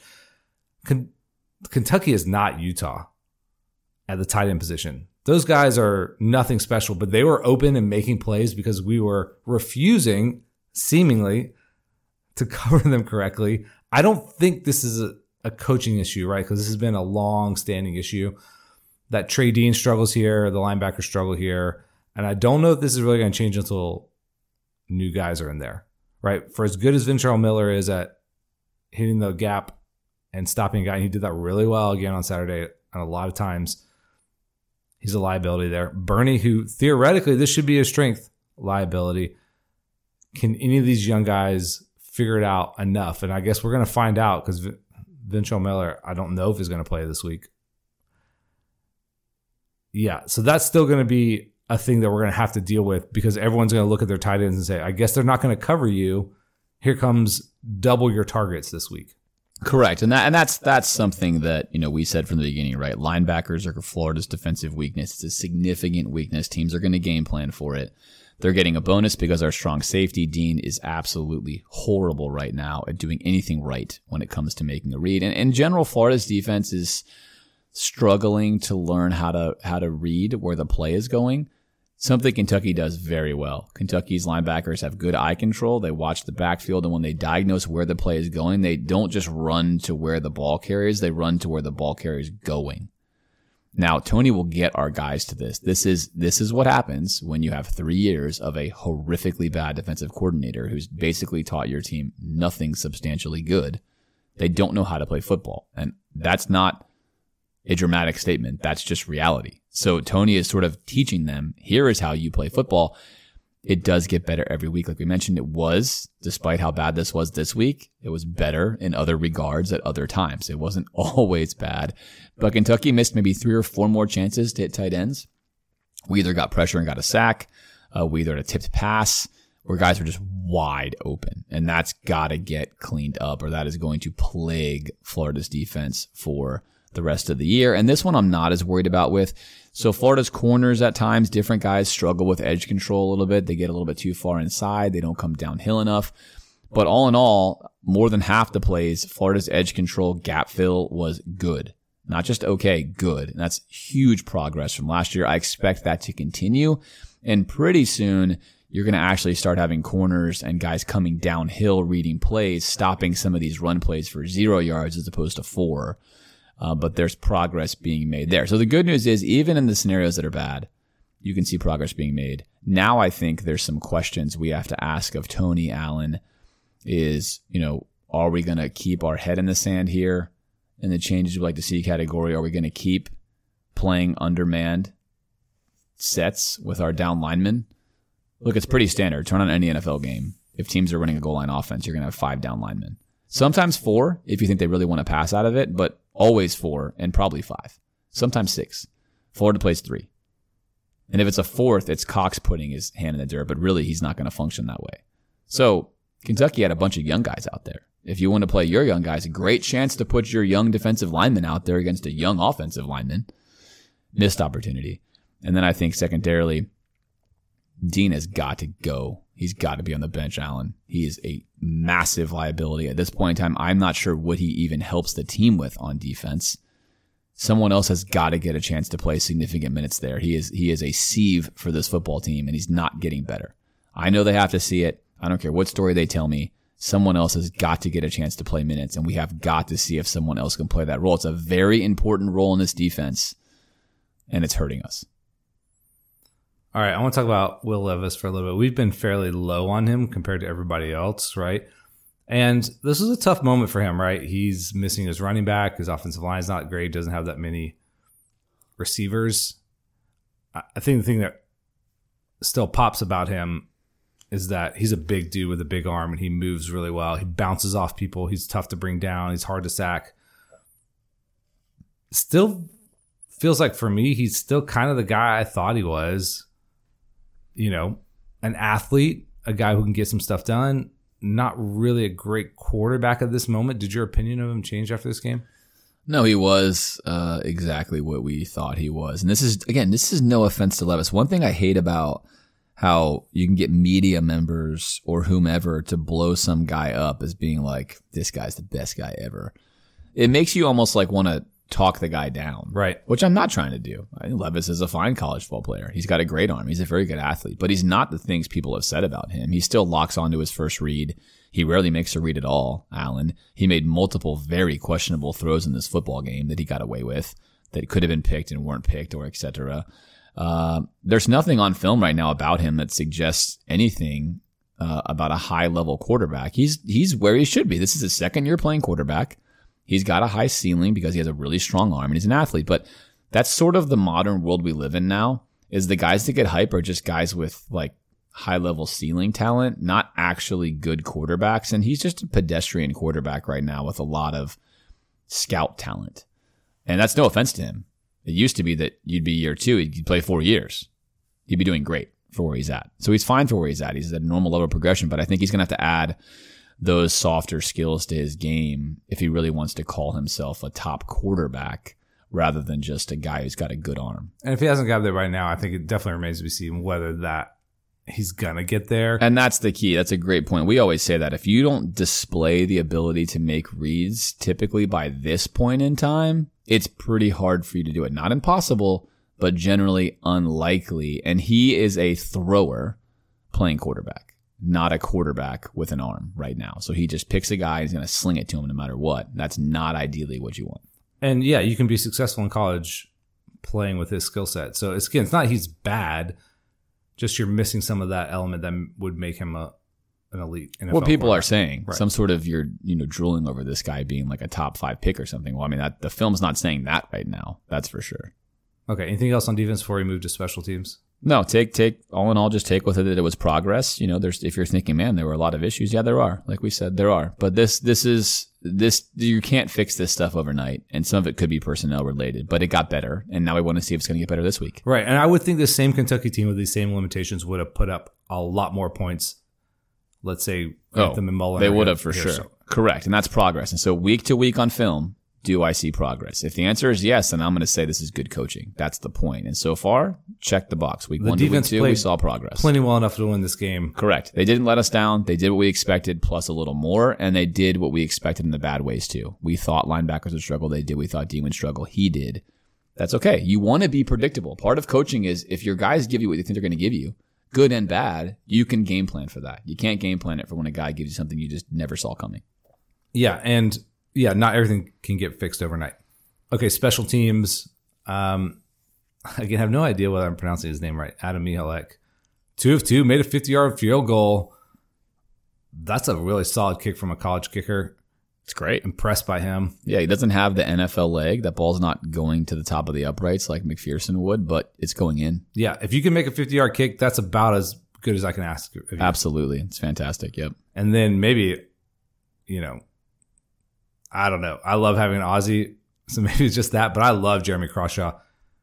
Five punts, crushed it, puts the ball inside the twenty. Fantastic out there. Love him. He's a real weapon for us. Not that you want your punter to have to be a weapon, but great guy to have out there.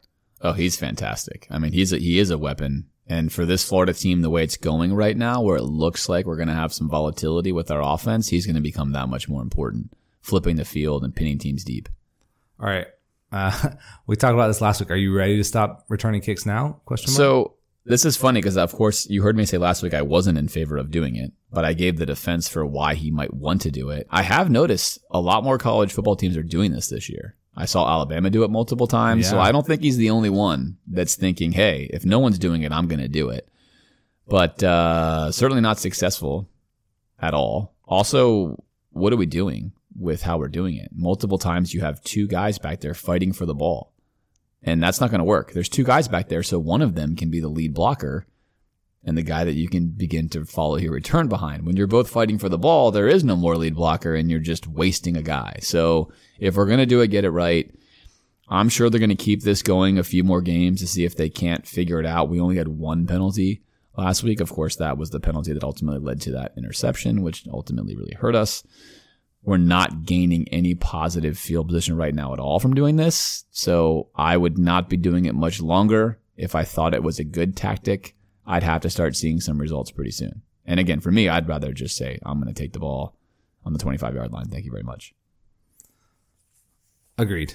I'm with you on that. I think the numbers would propose that. I love the counter strategy that you mentioned there, and I, I like that kind of thinking. But if you're not able to execute it, you also have to go back to the drawing board a little bit. And we don't have like, who do we have that strikes fear in you as a return? no, If we had some awesome electric player, hell, hell, let's go. Do it every single time. I love it. I'll take the risk. But we don't, we don't seem to have that at all. it'll be interesting to see how they proceed with this particular strategy. Okay, a few final thoughts here. Uh, I have the question here: Is AR broken? And I think if you're an athlete and you've competed on for long enough at anything, you'll have moments where what you're doing falls apart. And that happens a lot as you're learning something. You go, all of a sudden, I can't do this today. What's wrong with me? If you're a baseball player, you get in a slump. If you're a shooter, can't get the ball in the net. This happens, right? For most of us, it never happens, even we're remotely close to the level of scrutiny that Anthony Richardson had to deal with. So, just as an athlete, how do you think you move on from this? Well, I think the answer is process, process, process, right? So is he broken? Hopefully not. He shouldn't be. He had a bad game. He regressed some. That happens to any athlete. the way you fix it is you go back to your process. How can I prevent this from happening? Well, I need to make sure next time I'm in a tight spot, remember my technique. Remember my footwork. What's my job? Pre snap read. Go through your algorithm, right? I'm the quarterback, pre snap read. What do I see? Okay, I see looks like cover three. Okay, then go to your next step and go to your next step, right? Sort of your handbook, your algo. Take the snap. I'm in a zero drop, plant my back foot, make my read. Is it there? No. Quickly progress. Tell yourself those things rather than, oh man, it's a close game. I'm not doing very well. I'm not, I'm not trusting myself. Like those are negative thoughts and it's also not helpful for your process. So I think he's got to go back to square one and say, I've done this before. I can do it again. I need to get better at these things. I need to cement this process so it doesn't happen to this magnitude again. The reality is, I think in the modern world we live in, you know, a lot of people, this has been breaking them more recently. And I think it has something to do with what you mentioned. It's easier to overcome difficulties when you don't feel like the entire world is casting their opinions or judgment upon you. Uh, entrepreneurs are famous for failing. I'm an entrepreneur. You have to fail. It's how you learn. It's part of learning. You want to adopt that mindset. It's easier to adopt that mindset if you're Thomas Edison and you're working on a bunch of light bulbs at your house and you're the kooky inventor in some town, but the whole world is not posting on social media every time your experiment fails and you begin to doubt yourself even more. So I think that does add a level of difficulty to his journey and to all athletes' journey. But at the end of the day, the process is the same. You've got to say failure is my friend. It's a teacher. It's a feedback tool. I use it and I make myself better. I'm never going to play perfect. I'm not always going to be the one to win the game, but I am going to be the one to control how I handle these environments and how I handle this process. And I go about it with XYZ plan. And hopefully that's what we see happen here, but you just don't, you just don't know, right? We don't know now is, is the answer. We have to find out what he's made of and we're going to find out who he is the famous old saying, you're really going to find out who somebody is right when the bullets start flying. And the bullets started flying last week and it wasn't great. And now we're going to find out what happens in the next battle. You know, to use a war analogy, what happens now in the next battle when you've got to go charge that turret? Do you get out of the foxhole or do you stay in there? And that's going to be something that you can only know when you see it happen. For sure. Yeah. You can't know things about yourself till you experience them. As you said, this is a watershed moment for him, uh, meaning you go one way or the other from here. And this guy has not played a lot. I don't think this is the we're closing the book on him, uh, but he has to respond. And I love what you said about process. Right, it's not just magic. Like I just hope I do better next time. It's like you can work at this both mentally and physically to move on from here. So we'll see where he goes. All right, I'm going to mix a little coaching corner here and final thoughts because we haven't gotten to this, and this is somewhat some of the bigger storyline for this game as we talked about Billy Napier and in-game coaching.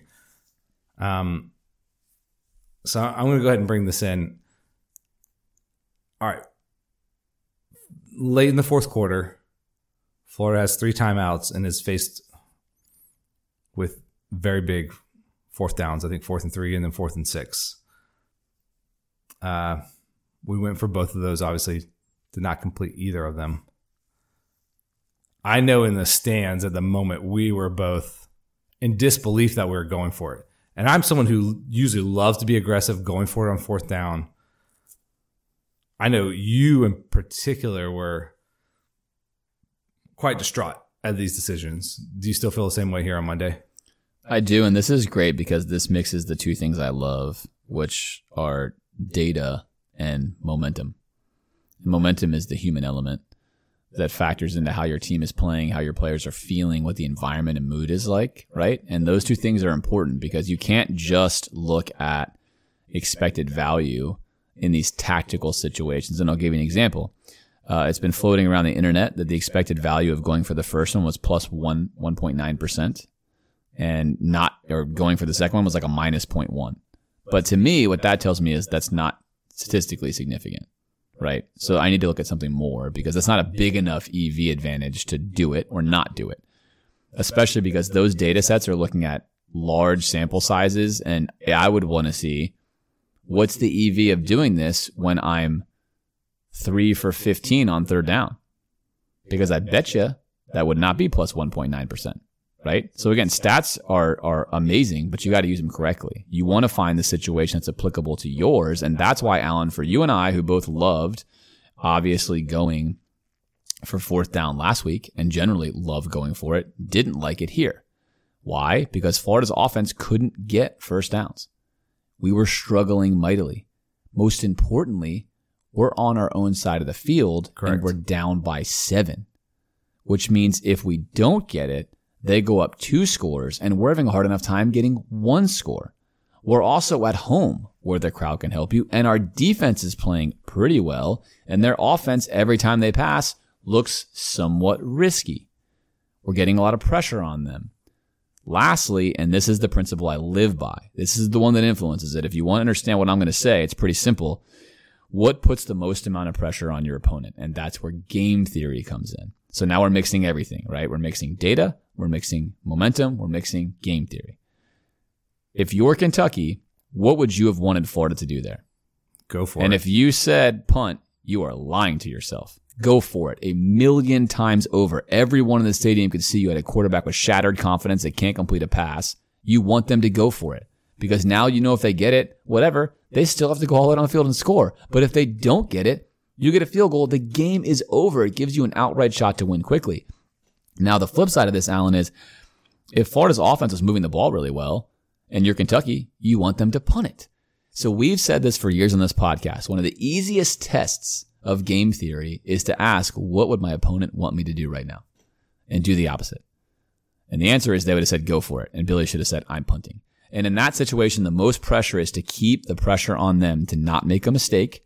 You have a great punter, pin them deep within their 10 yard line, and then keep playing this game. You're only down one score. Keep trying to hope that Richardson has something happen, that you get a broken play, that you get a big play. But don't bet the farm on a fourth and three when your quarterback has no confidence on a slant route by himself. And then definitely don't do it with four plus minutes left on fourth and six after you've been given a gift to where they missed a field goal. And now you look even worse on offense you did in the previous drive. Don't do it then. You have three timeouts. Punt. Make a stop, right? Now I know a lot of you are going to say that's crazy. You got to go for it. You got to go for it anyway. Hopefully you're understanding at least where I'm coming from. There's no perfect answer to this. It's very much a personal decision. But I think if you factor in those three things, you factor in data, momentum, and game theory, I think there is a conclusion that a lot of you are reaching. We were reaching in our section independently. And perhaps you hadn't quantified it like that, but I think that's what's going on in your head. And I didn't like it. And I felt like it was almost aggression for the sake of being aggressive rather than truly being a wise general assessing your, your troops, looking at the situation and saying, not yet. Let me defer. Yeah, and it kills me when teams punt in these scenarios, right? Like you're down two scores with four minutes left. What are you doing punting? That murders me when teams do that. It's like you're giving up the game. But if we didn't pick it up and they kicked that field goal, which they missed it, right? We dodged a bullet, but the game is over right there. You're basically locking yourself out of the game. The same way you are if you punt and you're down two scores, you're basically locking yourself out of the game outside of miracle also where we were on the field, right? We would have still had to drive a really long way. If we were on like, you know, on their 40 and we decided to punt, I would have maybe rioted. Right. But where we were on the field, giving them a chance at an easy field goal, yeah, it just felt like that was the wrong move tactically and emotionally. Plus, what is Kentucky most likely going to do under Mark Stoops? they're going to go super conservative, run, run, run, punt the ball back to you. This is not a shootout. Like if your if your defense is stopping nobody and you're playing the Kansas City Chiefs, punting is insanity. You've got to go for it because you're probably not going to get the ball back. Still down one score. So there's times where that decision going forward on that part in the field against a particular team in a particular game set makes all the sense in the world and I would be 100% for it and I would yell at somebody for punting in this scenario, felt like the most likely outcome was us getting stopped, them kicking a field goal, and the game being over. And when you lock yourself into that certain scenario, that just feels really bad tactically. Now it could have worked, but the upside was still that we're we're really far away from accomplishing what we want to do. So I I disliked it a lot with four minutes. I disliked it less with two minutes because our offense is going to need a little bit of time. Well, it wasn't two minutes though; it was eight minutes and four minutes. Eight minutes and four minutes. Excuse me. Yeah. So I mean, theoretically, Was it that? yes, it was. Okay. Don't worry, I've broken it down There you go. multiple times in the film. Yes, eight eight thirty six or so, and four fifteen. I had my doubles there mixed up. yeah. So yes, I I I dislike it a lot more this the first time around. Yeah, for sure. But the second time around, you still, again, you would also get momentum, right? You had just Yep. stopped them. They missed the field goal. So you actually, the stadium gets new momentum. Then it gets drained out with the bad offensive possession, but punt it. Ask yourself this question. If you punt, are fans leaving? No. You didn't get it. Did they leave? Sure did. You ended the game. Do you have to eventually convert? Yes, you do. But don't lose the home crowd, which is an X factor for you. Punt and keep them involved.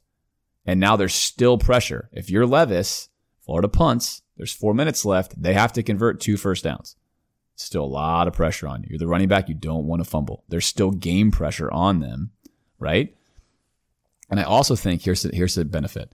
So Sun Tzu in the Art of War is dead right when he comes to this really important observation that pretty much every military commander has followed ever since then. You always want to leave your opponent with an escape route.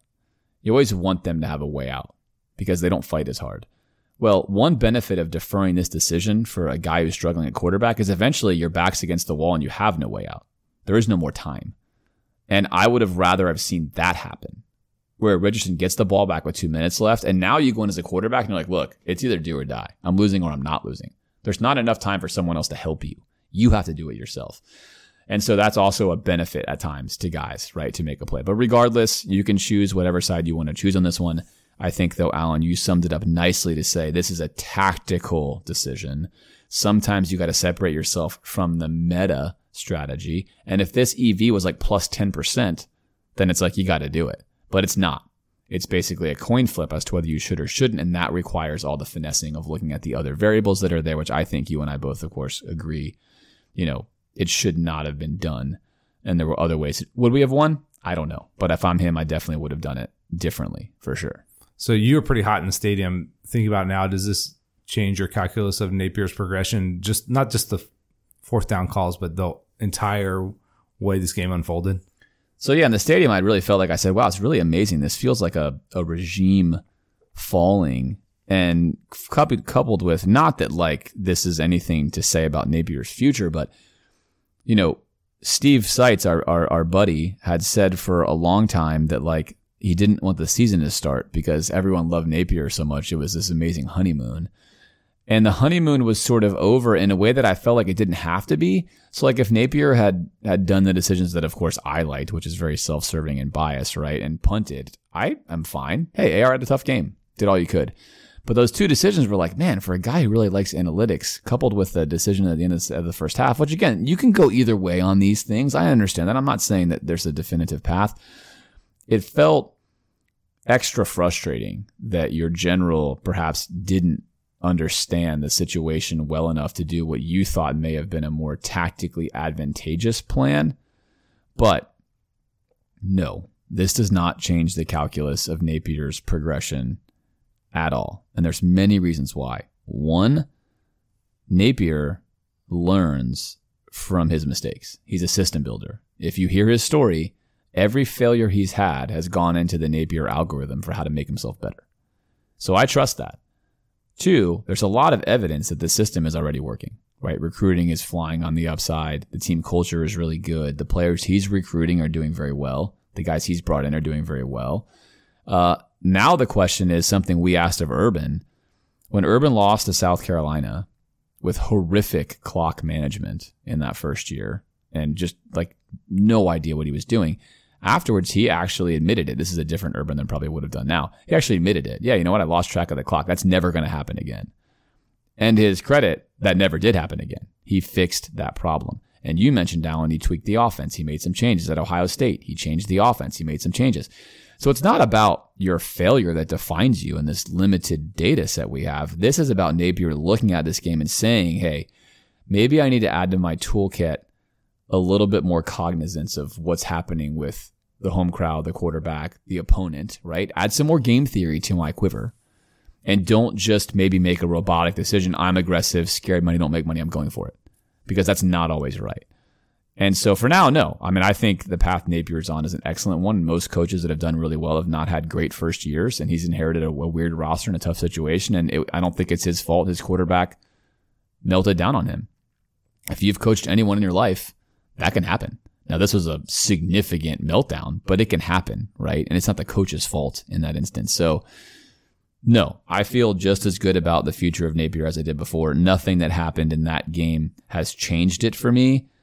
I will be very curious to see how we handle it from here. And that's what would change it for me is what do we do from here? How does he handle it? What does he say? What changes does he make? That's going to determine whether or not I, I, I move some points off of the Napier ceiling. It's weird the these two games coming back to back because it definitely changes the momentum of the season because you know if you had talked before the season hey you're going to get a 1-1 split with Kentucky and Utah I think most fans would have taken that this is where we ended up but it feels really bad because of like I said, the whiplash reaction and the way the team played relative to their expectations coming in the second game. And losing Kentucky is not a crime. Like they're a fine team. Uh, we saw some crazy losses that we're going to get to, right? Doesn't mean you're like, oh, you're bad now that you lost to Kentucky. I think the way it happened blunts a lot of momentum, right? So if Florida wins this game, if they play even reasonably well, they probably win. You know, they got USF coming up next, and then you have this really big moment against Tennessee. And not that this is the story of like Gator football, but in this season, right, this changes a little bit how things are going to go, how the momentum is, what obstacles they're going to overcome. This is what makes it fascinating, but definitely blunts, I think, a little bit of the optimism, momentum for where we are right now. We'll see how the team handles success and failure because they have both now. And that, that, that's really compelling as someone who's observing. And I think that I think this is a great place to end the discussion on the Kentucky game and move forward because that's why this feels so bad. That's why this loss in particular stings so badly because you have a, a marquee win out of the gate. You're facing a Kentucky team that's limping in. The fans feel it. Vegas feels it. Everyone feels it, right? Like Florida was like largely a unanimous pick to win this game across the national media as the week evolved. You felt it. I felt it. And then you can't help yourself. I couldn't help myself. I'm thinking we're going to beat Kentucky. We're definitely going to beat USF. I'm rooting hard for Tennessee to beat Pitt, which they did. The stars are aligning. I'm going to get everything I want. I'm going to get a marquee, old school Florida Kentucky matchup in Knoxville. Let's go, baby. We're back. And that's what hurts the most about this, right? Is if you flip the script here, and this is why I wanted to end with this, it's really fascinating. Make the Kentucky game the first game make the Utah game the second game. We all feel amazing right now. After the Kentucky game, we're like, oh my gosh, we're screwed. Our lives are, this is terrible, right? Our football lives this season are going to be awful. And then we're like, woo, we're here. This is amazing. Look how good we are. Yeah. And that's what happened. That's what happened. It's an expectations game. It's a, it's, it's, it's, it was just a wild reversal of what you would have expected a team that played the way they did against Utah to look against Kentucky. And that's why we're here. But let that be a lesson though. That can happen in reverse. So now we're down here. USF's not going to change that narrative. Now, if we go bad and we lose, we pull a Scott Frost and we struggle, right? That's going to change a lot of things. But if we don't and we go into Tennessee and we beat Tennessee, you're right back on the mountaintop if things look good.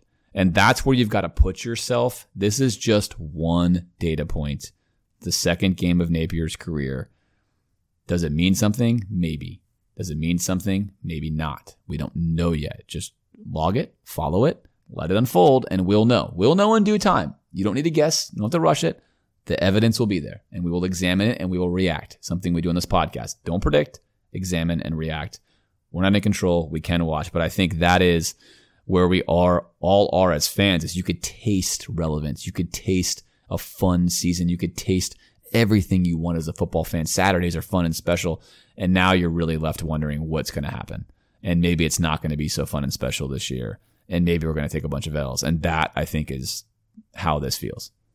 All right. You want to head into coaching corner? Anything All right, a few coaching corners. So obviously covered Florida's already extensively the first half and the second half. We'll leave that alone.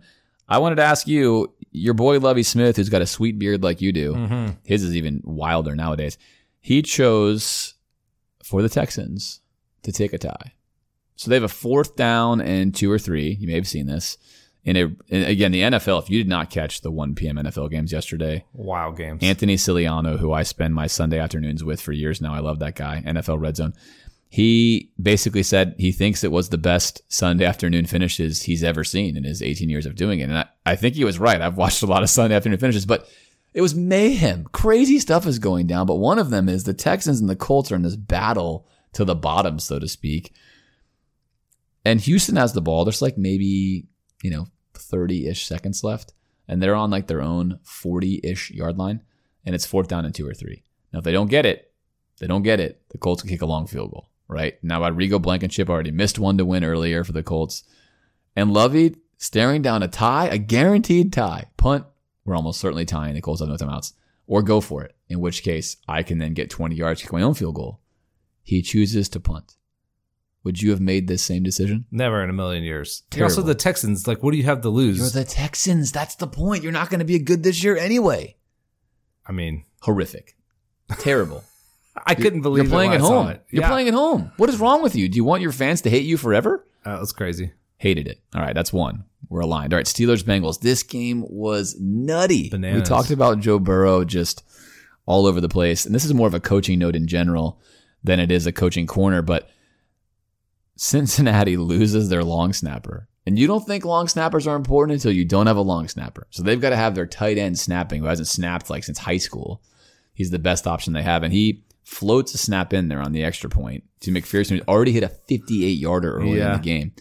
It gets there slowly, but most importantly, just like LSU, Alan, the protector does not take away the inside guy. He takes away the outside guy, allowing the inside guy to block the extra point. This game goes into overtime.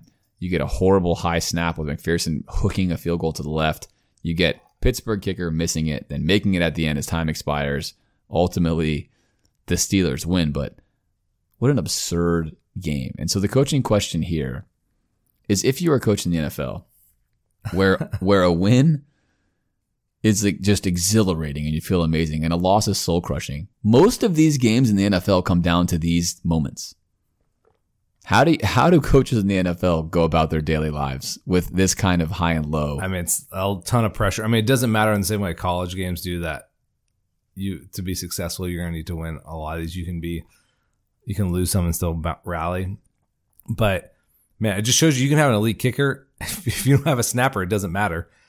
And if you can't block the inside rusher, it doesn't matter either. I mean, yeah, that that was rough. And you know, if you're the Bengals, or whatever, you'll you'll figure it out and get over it. But that that was a wild finish. It's wild. And again, for football, I think I like to bring it up because at the end of the day, it's 1 and 0 and 0 and 1. And it, football games are decided by zany things, right? And that's the key. You can focus on Florida and think, wow, what a crazy game. All these things happen. This is nuts. But just watch football in general and pretend it's your team. That's why it's a great game. All right. Lastly, and this is just a note here. Uh, the best, the best named player in college football, Arkansas's linebacker Bumper Pool, Somehow still in college. Just amazing. Recovers the first onside kick and he goes all North Carolina mode, which we did talk about in a previous coaching corner, and tries to score a touchdown. The second onside kick South Carolina kicks to him, he falls down immediately. So good job on the coaches. we job. had asked the question of North Carolina, don't these coaches tell these guys to fall down? I don't know if they are or are not, but clearly someone told him after the first one that that is not going to happen anymore and you are going to fall down. All right, Alan, why don't you read us some patrons? We are moving on now to uh, still very early in the system here. And most of these guys are here with our first year of patronage Yeah, a lot as of- we work our way up to today. a lot of familiar names to us, people that we know in real life quite well. Uh, Evan Davis, Keith Copenhaver, Esteban, Zachary David Helmuth, Elliot Parrish, Mark Ragland. What's up, dude? Adam Hetrick. Hey, as well. Steven, eccentricity.ll, Andrew F., Theodore Lightborn. What's up, buddy? Zach Sparks, Carl Gorski, Jay McWhirter, Scott Poyer, Nick Hess, Travis Young, listening somewhere in Northern Ireland, presumably. Lost my place here. Carly McMullen, Kevin Davis II, Ryan Erica Belmore. What's up? Rick Kingsley, the one and Oh. only. Rick, let's go. Ryan Gilbert. There he is. Gil, part of the thread. Another Uh-huh. part of the thread. Stephen Y. Miller, Jeffrey. Oh, very loyal. Yes, Very loyal. Man, always contacting us and listening to the pod. Thanks, Yes. Jeffrey. Jeff, Josh Ball, Ross Finkel, David McElwaney. Cameron McCaskill. We have Sam Coppinger. What up, Sam? David Evans, Warren Bucknam, uh, Tryon Yui, or Uwe even. Hmm, don't know. Uh, Andrew Burgeon, Davis Hale, Kip Hop, Cody St. Onge, Brett Magnuson, Eric Collar, Ben Coppinger, The Jared- brothers. yeah, Jared Brunson, Ed Eyman, uh, Sean Gilmore, Matthew McGowan, Jack, Garrett Pignotti, Jeremy Bloor, Cody Flitcraft, Ballard Jones, and Andrew Palumbo. So thanks to all of your support as always. Each year we do this as a way to just thank you for supporting us. If you haven't stopped, your name still gets read because we appreciate that. All right, games we picked recap, Alan. You smoked it this week, a, a hot seven and three. Let's go. I went five and five. That puts you back in the lead at a scintillating sixteen and eight this season. And I'm fourteen and ten, which for Very me is a, is a good start. All right, so Clemson, we talked about this last week, played Georgia Tech. They struggled for a long time and then won 41-10. Yeah, I mean, I'm sure they feel pretty good about this, but not great. They're they're still not where they want to be offensively. Yeah, I think they felt really bad, and then they it ended, and they thought, okay, we're getting somewhere. All right, Louisville went on the road to UCF this week, and they, as the underdog, we talked about this. They got smoked in week one. They actually beat UCF 2014. Yeah, I mean, talk about Jekyll and Hyde here. Was not expecting this from them. I'm sure this is a bitter pill for UCF. Oh boy, Gus. All right, South Carolina on the road at Arkansas. Uh, this game was largely out of reach for most of it. Arkansas favored by eight, but they wound up winning 44-30. Yeah, Arkansas is a good team. Definitely better than South Carolina. This Yeah, point. this is a again Sam Pittman here. You cannot say enough about the turnaround job he has done there. He has they're dangerous. very quick fashion made them a powerful and formidable opponent. Good for him. Wake Forest on the road against the up and coming, soon to be champions of football, Vanderbilt. Vanderbilt gets a dose of reality and gets smacked I was- 45 25. I was shocked you took the Vandy side of this. Only because I said I had to do it, just because I was taking them until they lost as sort of a running joke with Clark Lea. That was not really a real scenario. Okay, but there well- it goes. So three games in, I never have to pick them again. Good pick by you with Wake Forest. All right, Missouri. This was this was poor. Mm. Drinkwitz here. There are questions to be answered in Missouri. Good old Eli on the road at K State, a team who a lot of people very trendy Big Twelve team to pick here as a dark horse. You talked about that. K State just hammers them forty to twelve. Yeah, I I'm in on K State this year. I think they're really talented in the in some good spots and they can play. So Missouri, man, they got a ways to go to get where they want to be. They're recruiting better ish last year, maybe this year not as well. But if they're not, if they can't blow it out recruiting, then they're they're just gonna have more results like this. Yeah, they're going to be in trouble. App State talked about how dangerous they were. Let's go. On the road at A&M and Jimbo Fisher, a 17 point favorite, drops this game 17-14. and maybe should have been worse. I mean, if you just look at number of plays ran, I mean, App State was like doubling them or something like that. There's been this kind of feeling around A and M this whole time. Can they ever get the offensive go offense going? And they certainly have not yet. Outside of that one result against Alabama last year, they looked very pedestrian. Now you could talk about quarterback issues. Well, they got a lot of quarterback options this year, and they're not getting it done. Man, I mean, he's got like a lifetime guaranteed contract there, so I don't know if there's anything to do, but I think they are panicking right now. Yes, they are. And it's really interesting because this was a guy at Florida State who had great offense after great offense after great offense and has not had that at A&M. And I, for one, really liked his offense on film. We talk about it when Florida played Florida State. They don't look like that at A&M. They've just not been able to get that going. App State, though, should be 2-0, but this is the win they'll take anyway. There's an amazing video of, uh, of, of what's going on there on, on the local campus after the win. And it's like, just two factions of students sprinting at each other, meeting in the street. And that's everything that college sport should be about. And again, we mentioned App State's got to be really happy that Napier is not there at Louisiana. And wins like these are actually affirming if you're in the Napier camp. You know, Napier beat this team consistently, and this team now goes out and gets results like this. So again, if you're wondering, you know, should I be afraid or worried or concerned? You know, probably not. There's good confirming results here. But either way, great start by App State. All right, Tennessee on the road against Pitt. We get a push in this one. It goes to overtime. Tennessee wins 34 27, a really entertaining football game. Yeah, it was a really wild one. Um, fun effort from both teams. I think they're they're pretty evenly matched for the most part. That kind of a back and forth affair. Tennessee is definitely glad to come out of there with a win, though. Yeah, for sure. Tennessee now setting up to be undefeated when they play Florida potentially. Iowa State taking on Iowa. You and I both picked the Clones and in an absolute arena league scoring fest. Iowa State wins 10 to 7. I mean, if you're Iowa, I don't know. What can can you really just keep watching this team that's going to score seven points no matter what, whether it's by safeties or by a touchdown? I mean, it is so anemic. It looks like you could give them a million quarters and they could never get to like 40 points. I don't know. It is unreal, actually. All right, number 13, USC, Lincoln Riley goes into Stanford. They only wind up winning 41 28, but that score does not do the score justice. They were just smoking them for almost the entire game. And Stanford, this isn't a vintage Stanford team. I'm not quite ready to crown USC, but they got to feel really good about where they're at right now. Again, if you're a USC fan, you got the instant miracle cure pill in Lincoln Riley, and Lincoln Riley got what he wanted, which is playing against a bunch of soft Pac-12 teams for a long time. Uh, number 10, Baylor. You and I both took them on the road against BYU. Look, I got to BYU. Nobody was really talking about BYU entering into this season. Last year was the transition year, which we talked about. The year before, they were really good.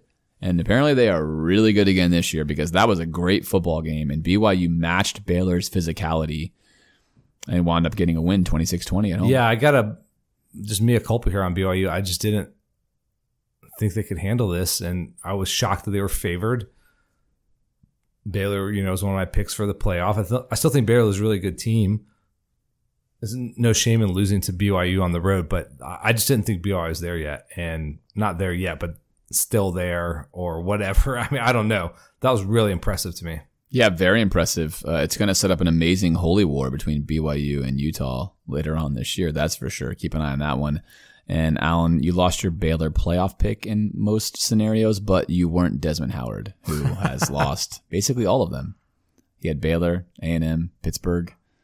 Yeah, Yeah, gone. I don't know about that. Nice work. All right. Uh, Bama. Well, what a game this was. I'm sure all of you watched it. Bama on the road against Texas. Texas loses 2019.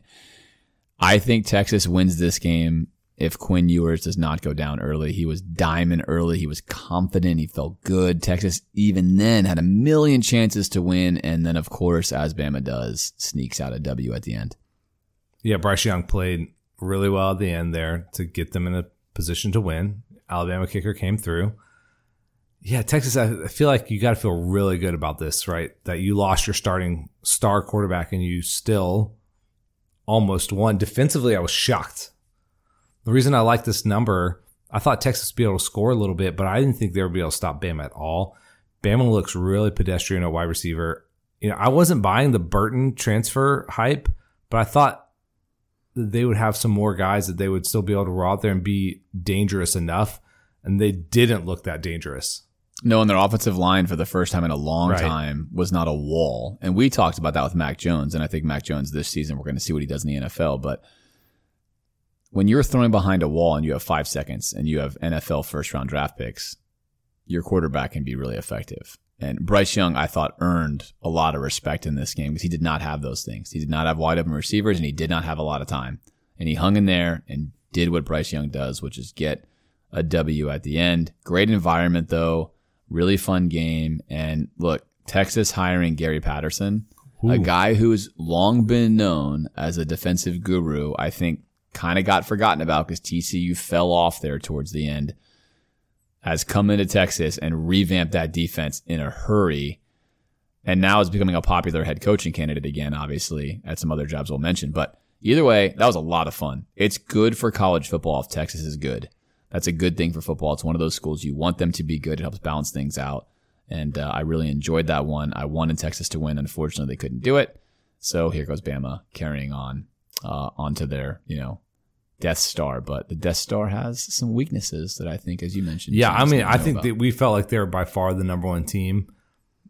And if we're just taking these two data points, I think you have to move off that a little bit to say they're way more vulnerable than they looked Oh, for coming sure. into the year. For sure. And that's what's great about playing the games versus predicting them, right? Notre Dame loses to Marshall. Of course, we didn't even have this on here because why No. would you? Marcus Freeman now 0 and 2. Are you worried if you're Really, if 0 and 3 if you want to count that bowl game point. that they Are you worried if you're a Golden Domer? Yes.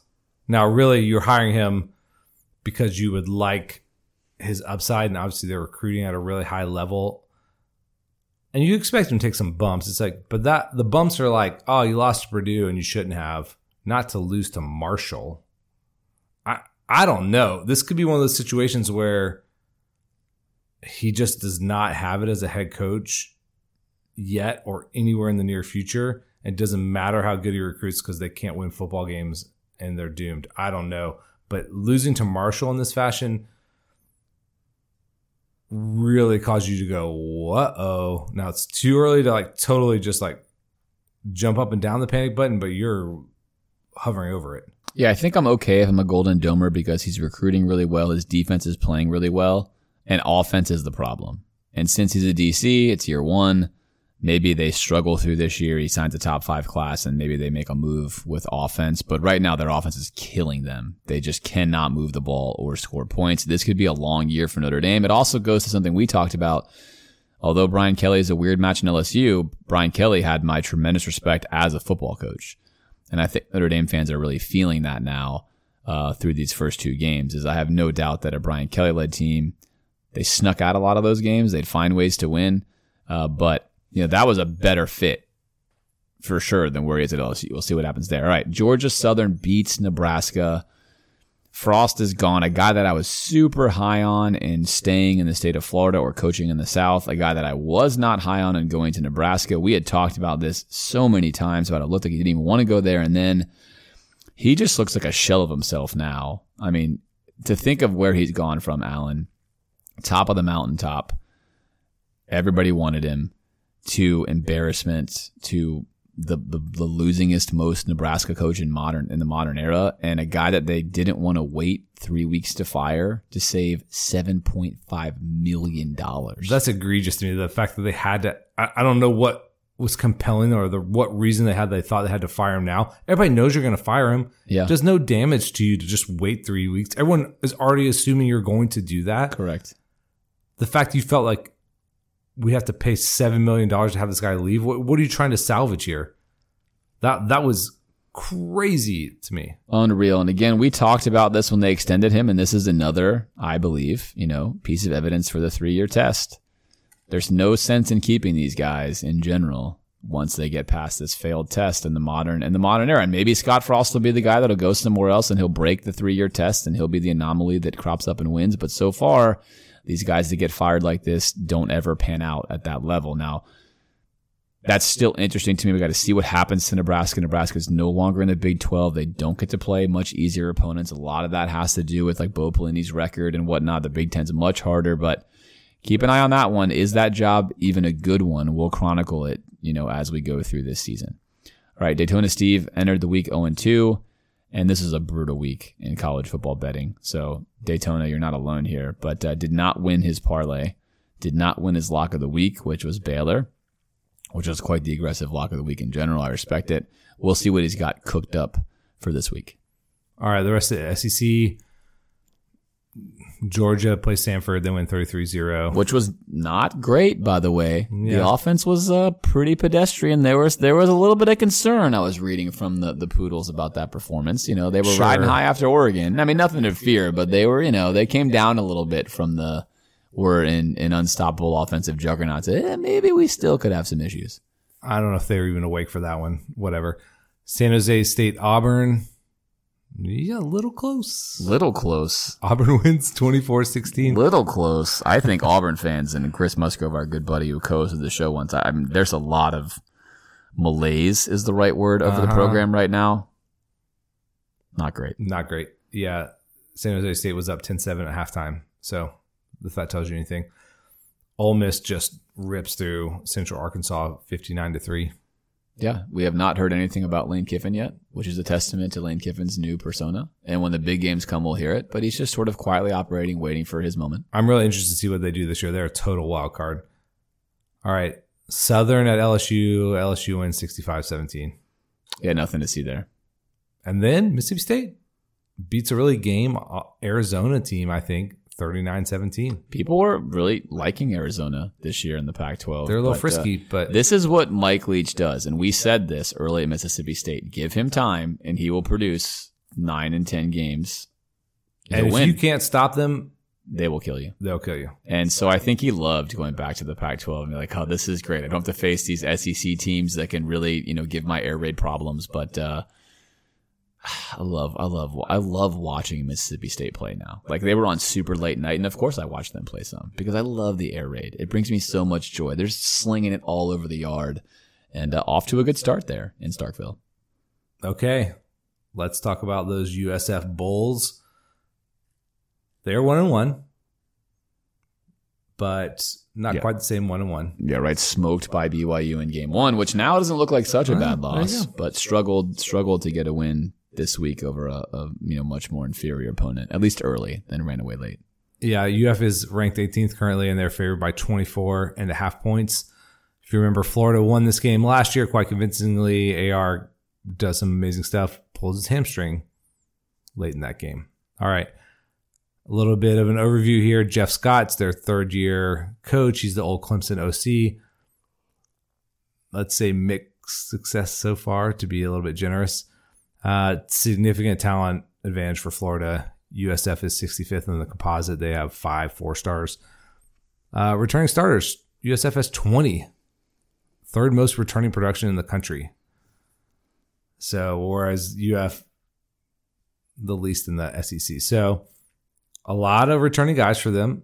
Their coaching staff is a little bit newer. Travis Trickett's their first year OC.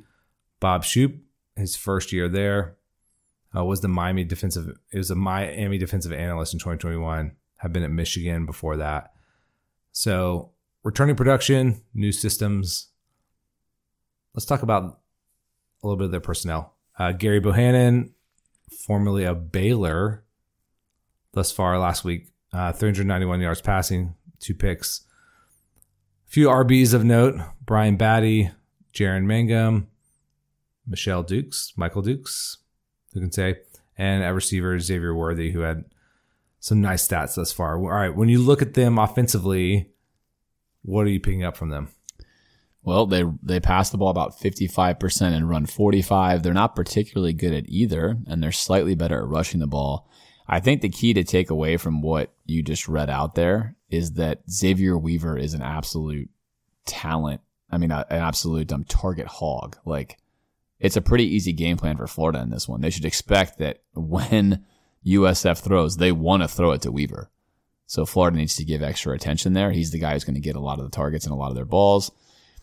Florida should expect, and this is this is going to be interesting. If I'm Florida, I can expect two things. I create two little game plans. One, they're going to run their own stuff and say, "Hey, you know what? We're probably not going to beat Florida anyway. We're just going to run what we run and use it as a chance to get better at what we do." In that case, it's none of the stuff that's plagued Florida. They run a lot of 11 personnel. They run much more of a spread offense. These are all things Florida should do very well against. However, however, I would also fully prepare my team to face a more tactical week to week approach where they're going to come in and run heavy sets and things we've seen already from both Utah and Kentucky because you'd have to have your head in the sand to not see how well that's worked against Florida. But that's kind of your breakdown. I think I'm not going to say which way they're going to go, but it seems to me in the past that teams that are generally inferior to the bigger schools don't mess around as much with the week to week. I'm going to be a different style team and they just use it as a chance to run their stuff. If I'm USF, I can tell you for sure I'm running goal line offense and I'm trying to win this football game in the way that the film tells me to win it. So we'll see. That should be a fun kind of thing to know. But all in all, uh, no matter what they choose to do on offense, Florida should be more than capable of, of limiting them pretty significantly. And Bohanon's an accomplished player at quarterback. He's the guy who won at Baylor last year, lost the job to a guy who's younger than him and transferred out. So he's not a, a dud. He's, No, no, he's, he's- a higher level guy than they normally would have. there. Absolutely. And he's having a nice start to the year and, and, and they're fine. Again, look, they played a BYU team who's obviously really good. So that's their bad loss. And I expect them to be better than what Florida experienced last year in some regards. Uh, and it's just hard this early on in the year. You know, what are they made of? They played one real team and one nobody. So we're going to find out.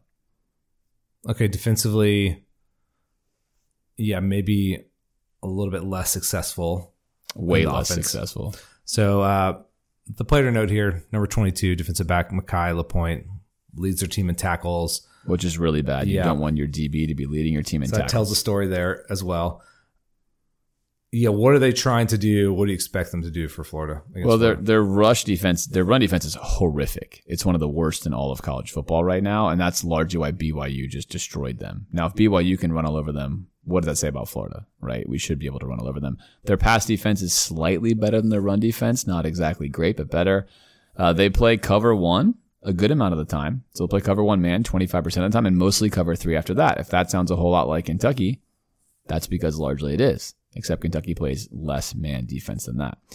Uh, but that's pretty much in line for them to run the Kentucky game plan. So what should Florida expect US to do? Um, USF to do? I would expect them to do exactly what every other team is going to do, which is load the box, bring pressure, just like Kentucky did to uh, to AR's escape side or to his right side to mix up zone and man and to force Richardson to pass. Make sure your defenders hold the edge. If you want to run inside zone or outside zone with your running backs, let them try that all day long, but just basically frustrate AR and make them one dimensional, uh, which is you have to pass and you can't pass well, right? So I expect that's what USF is going to try to do. Now, whether or not they can do it, we're going to find out the best case scenario for Florida here, Alan, is they see a lot of the same exact looks they just saw last week, but they have success against them because they're more talented, which then breeds confidence heading into Tennessee. That's the best case scenario. I, for one, hope USF copies that Kentucky game plan because we could use those kind of reps heading into our next big game. yeah, it'll be interesting to see what happens there. I mean, I, yeah, I think it would be good for Florida statistically if if USF is just not able to stop base Florida running plays and Florida runs for a million yards, right? That that's fun, but probably doesn't help you improve in the ways you want to improve. So I don't know if they'll be able to mimic what Kentucky did results wise, obviously, because they don't have the same athletes at linebacker that Ken- Kentucky had. But it'll be interesting to see if they employ these same tactics. It seems like they would. They should. Who knows? I mean, if if you don't, I'm not sure what your defensive coordinator is doing. Because unlike offense, defenses can be totally fluid. You should be bending your defense to what you're facing. And offense, you can tend to be more systematic and say we're going to run our stuff. In the NFL, of course, you range from Belichick, who's going to be very game opponent specific, to to you know Cliff Kingsbury, who's going to be very system oriented. So there's different flavors depending on what you want.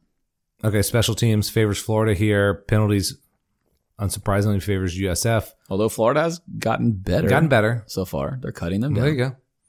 Turnover margin favors USF. ever so slightly. Yep. And time possession, largely a push there. Uh, I think we have this injury suspensions depth chart section. Uh, which used to be full early yeah. season all the time. but there, I don't think that the staff is going to give injury updates until Wednesdays and normally. So this is going to be a blind spot for us recording on Mondays. But no news on Ventrell Miller or Michael Tarquin. We do know Jack Miller still not ready to go. So that is still not an option for the Florida staff. And it certainly looked bad for Tarquin. It would be surprising True. if that wasn't a rather significant injury, but I hope for his sake it's not, and for the team's sake, because he's been kind of waiting in the wings for a while, and he's been solid thus far. And I would bet we wouldn't see Ventrell Miller in this game. I don't think this is a game that Fl- Florida has to have him. No, and if anything, it's a good opportunity for the team to see what some Right. of these other guys can do. I think it's a nice. I think it almost coincides nicely to see what. Yes, I think you just even if he would maybe be on the margin of ready, that you wouldn't want to play him health wise for him and for the development of your team. absolutely, totally agree. All right, let's get to prediction time. Why don't you give us your keys to the game first? All right, this this game is going to boil down to one thing and one thing only. There's only one thing that matters in this game. Uh, But I'm going to give you two keys because I got to give you a defensive one. But there's really only one, and that's going to be: Can Anthony Richardson pass the football competently in this game? That's it. That's the key to the game. That's going to be the key to the season. Can he bounce back? Can he rebuild his confidence before we go on the road to Tennessee? And if that's going to happen, I'm not going to give a stat because you could get yards doing all kinds of stuff. You could have completions. I want the, I want to be able to come on the podcast and say he went back to the things he could have done well. He moved safeties and linebackers with his eyes. His footwork was good. He threw on time. He was calm. He was in control, right? That's what I want to see. I want to see a progression back to where he was. So that's my key to the game is I'm typing in here that AR progresses, hopefully not just back to where he was, but actually beyond where he was. And he completes passes against some of these defenses he's been struggling to. And let's face it, this year, Alan, he has not had a good passing game yet. So hopefully he has what's a productive passing game. And on defense, I think for the defense here, I want to see something I don't know the answer to, which is can we get more competent linebacker play? And I'm gonna I'm gonna say, can we get more strong safety with Dean? So I'm gonna go strong safety play and more competent linebacker play. And I'm gonna categorize this by how many times they blow a responsibility. So if a TE, so if a tight end's wide open, that's a blown response, that's one. And I'm gonna say that if we've gotten better, that we should only have I'm gonna be kind here we should have three of those during the game. So that means a, a, blown gap responsibility, a blown assignment, you know, two guys covering one guy, three would be an improvement. We've had about seven last game, about 10 the first game. So I'm going to go three, what you would consider to be just kind of blown assignments or messed up scenarios. If we can get three or under here, that's going to be an improvement from the previous week. So that would mean AR progresses, our defense progresses. And if both those things happen, we're going to win this game easily. Yeah, I'm very similar to you. I, I don't have a metric for AR, I guess you could count air yards like per attempt. That's actually uh, that's actually a nice one. I like that. Yeah, let's give me give me some air yard numbers here. This is good. How many air yards do you want? Average. This is a funky stat to yeah. like calculate in my th- head here. Yeah, I think you just go total air yards. I think that's that's okay. that's total gonna be that, that, already is baked in there. It's got to it's got to be air. So just go total air. I just uncovered this out loud here. Uh, do you have a number of what you would think would be a good number for him? Well, I mean, all right, let's say chunk yards. Let's say that we want we want him to throw how many passes more than 15 yards should he complete in this game? I would like I'd like to see a healthy amount, 6, 7 maybe. Yeah, I was thinking that. Yeah, so, you know, figure that's uh like maybe around 100 yards. Go for it. Could be a lot more. Should be a lot more, but I'm going to say, you know, say 125. Okay which would be nice. He's throwing for like 135, 140. These are not these are not Kyle Trask like numbers here. Yeah, and air yards. What that means is like air yards. Yeah. How far is the ball traveling in the air? Right. Correct. Because if you throw a wide receiver screen, you're it's basically going one. It yard. goes one yard, and you could take it 99. You yeah. get 99 passing yards, but you get one air yard. Yeah, correct, exactly. And I want to, I want defensively. I'm looking at similar things here from you. This would be number of. uh We can use chunk plays here by their tight ends. So I like it. I like it. They don't even. They barely even play one tight end. I know they don't even play tight ends. But if, if you're, but hey, they're gonna find one. They're gonna find one this week and put but them. Kentucky doesn't throw their tight ends either. No, so they don't. No, you're right. I, I like the stat. This is important. They're gonna. Right. If I'm them, I'm finding a way to. Yeah, it. and I want to see less than three there. Okay, I like that. Less than three. This is good. Again, we're being very kind. Like, yeah. once we turn the corner on this, this should be less than one.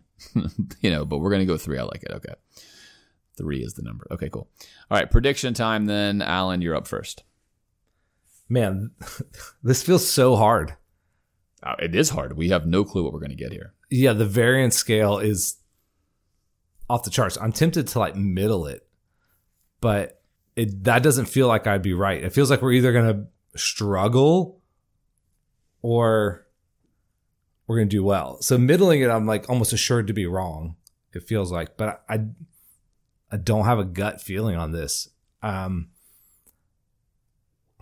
man, I guess the this the, the, the prognostication. Sometimes we come out of a session and I'm like, even the Kentucky score. If we play normal, yeah, feels like we would have hit that pretty close. We, oh, I think we would have. Yeah, totally right.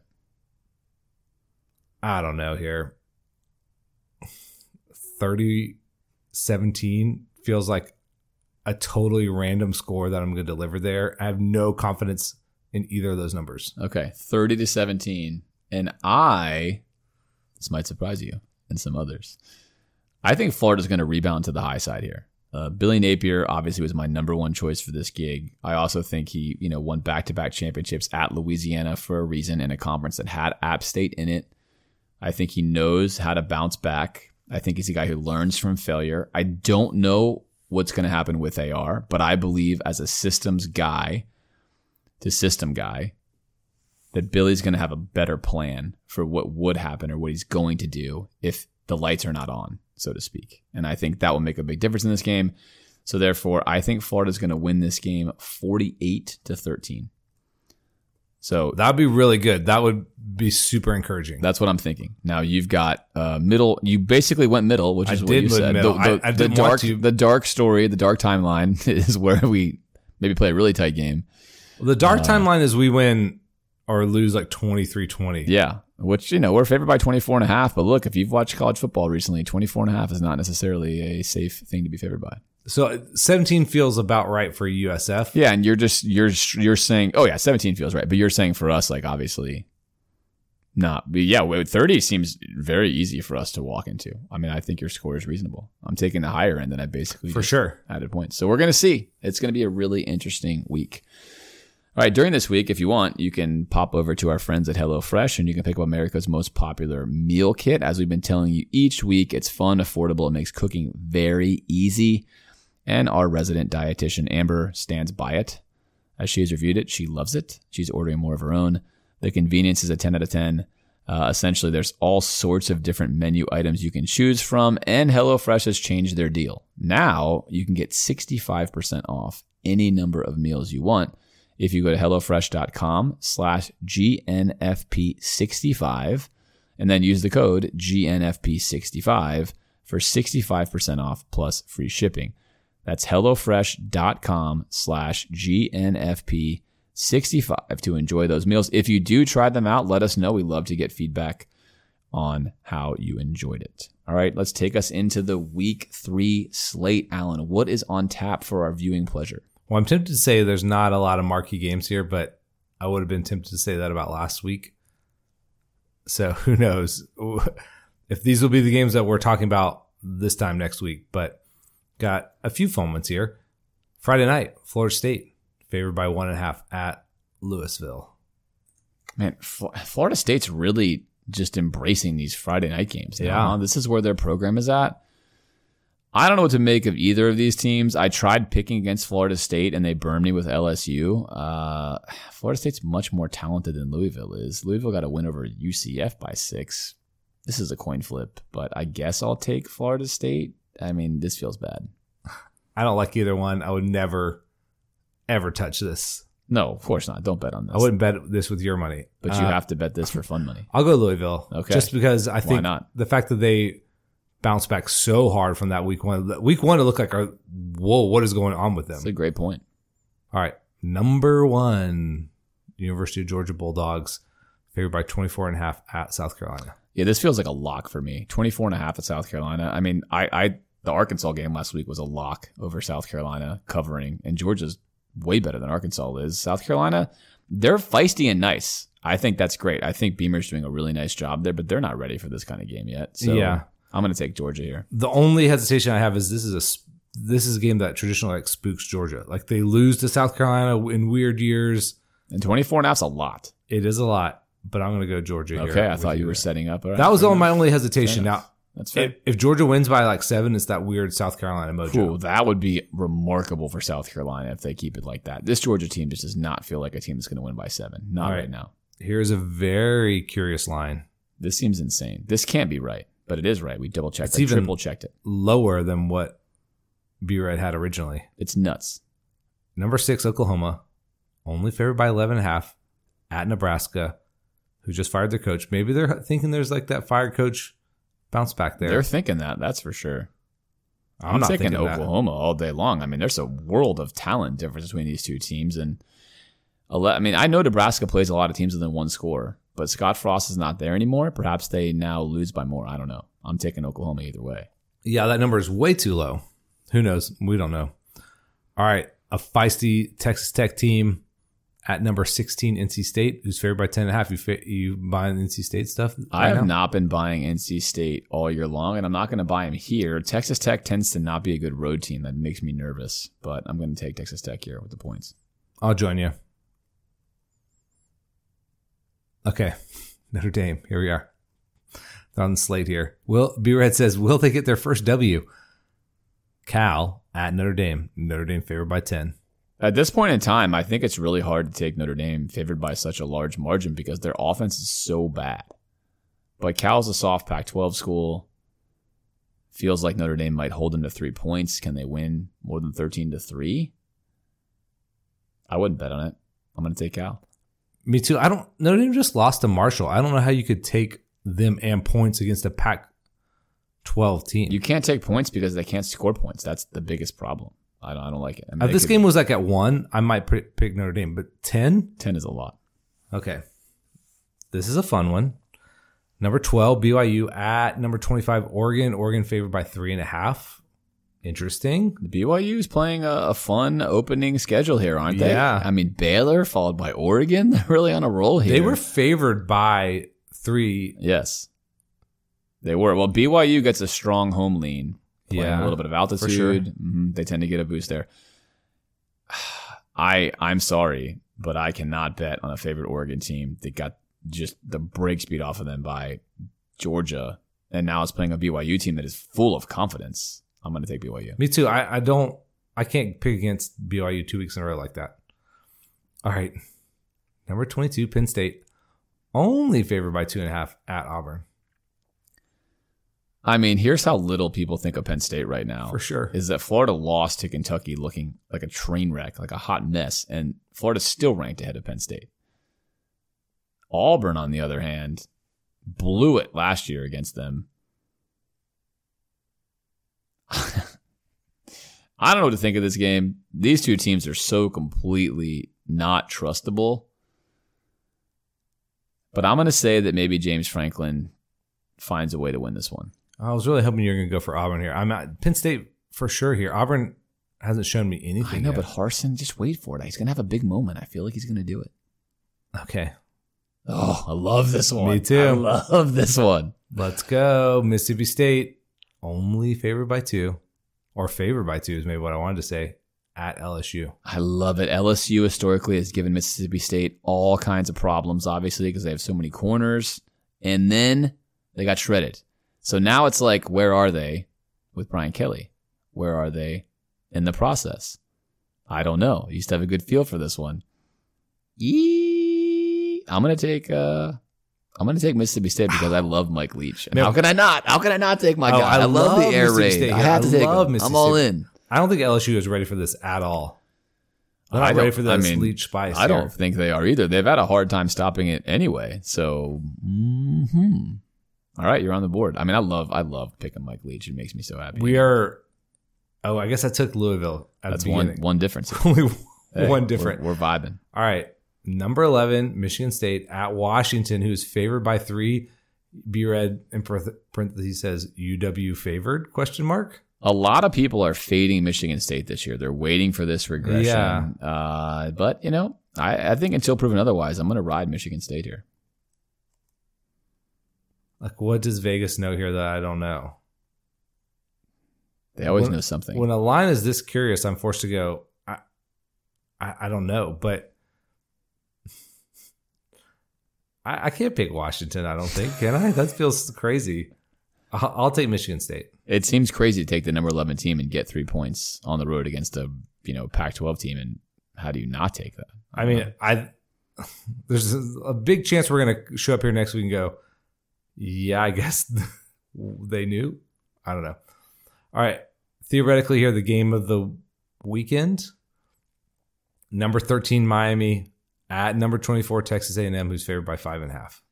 you really have to ask yourself if A&M can score enough points to eclipse that five and a half because App State gave up a smooth 60 plus points against North Carolina in week one, Yeah, they did. only to give up only 14 against A&M. I have to take Miami with these points here, and I will. All right, this is super boring, but I'm going to join you there. Miami, I think is at least competent right now. I I, I would sell them at rank number thirteen. Oh, for sure. But five, you're, they're getting five and a half points. Yeah, and A and M, I don't know. They look like trash.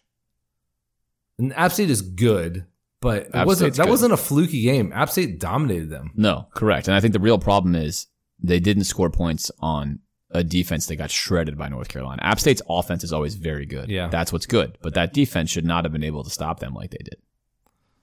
Yeesh. All right, might get a little crazy there in College Station. Could be. But so yeah, this slate I think it's very interesting. Like it oh, lacks Oh, there's some that, fun ones. It lacks like the marquee headliner, but a lot of these games are going to be very intriguing, and that's why college football is great.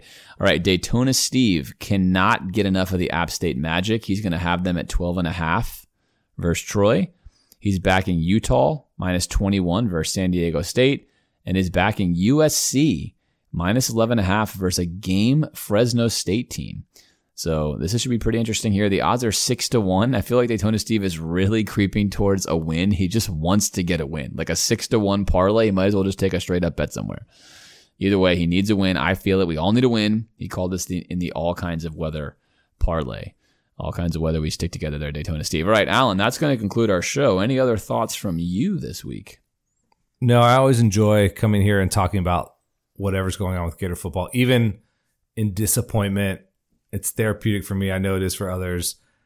You got to get these thoughts out of your head. We love this team, probably too much. So it's good to get those kind of feelings, emotions, thoughts out there. Have clear headed look into next week. Yeah, for sure. We love football. I love football as well. I love uh, bringing this show to you guys, producing the content that we produce. We're glad that you love it. We love the support. And as always, if you have any feedback, thoughts, concerns, considerations, fire them on over to us. We were serious earlier when we said that, of course, learning from failure, learning from feedback is the best way to go. And that, go. this show has been built entirely around all the feedback we've gotten from you throughout the seven years that we've done it. So we look forward to being back with you next week where we will have in studio little Peyton as we prepare right. ourselves for Tennessee, my favorite game week of the year. Until then, enjoy the week, enjoy the weekend, and we will see you next week.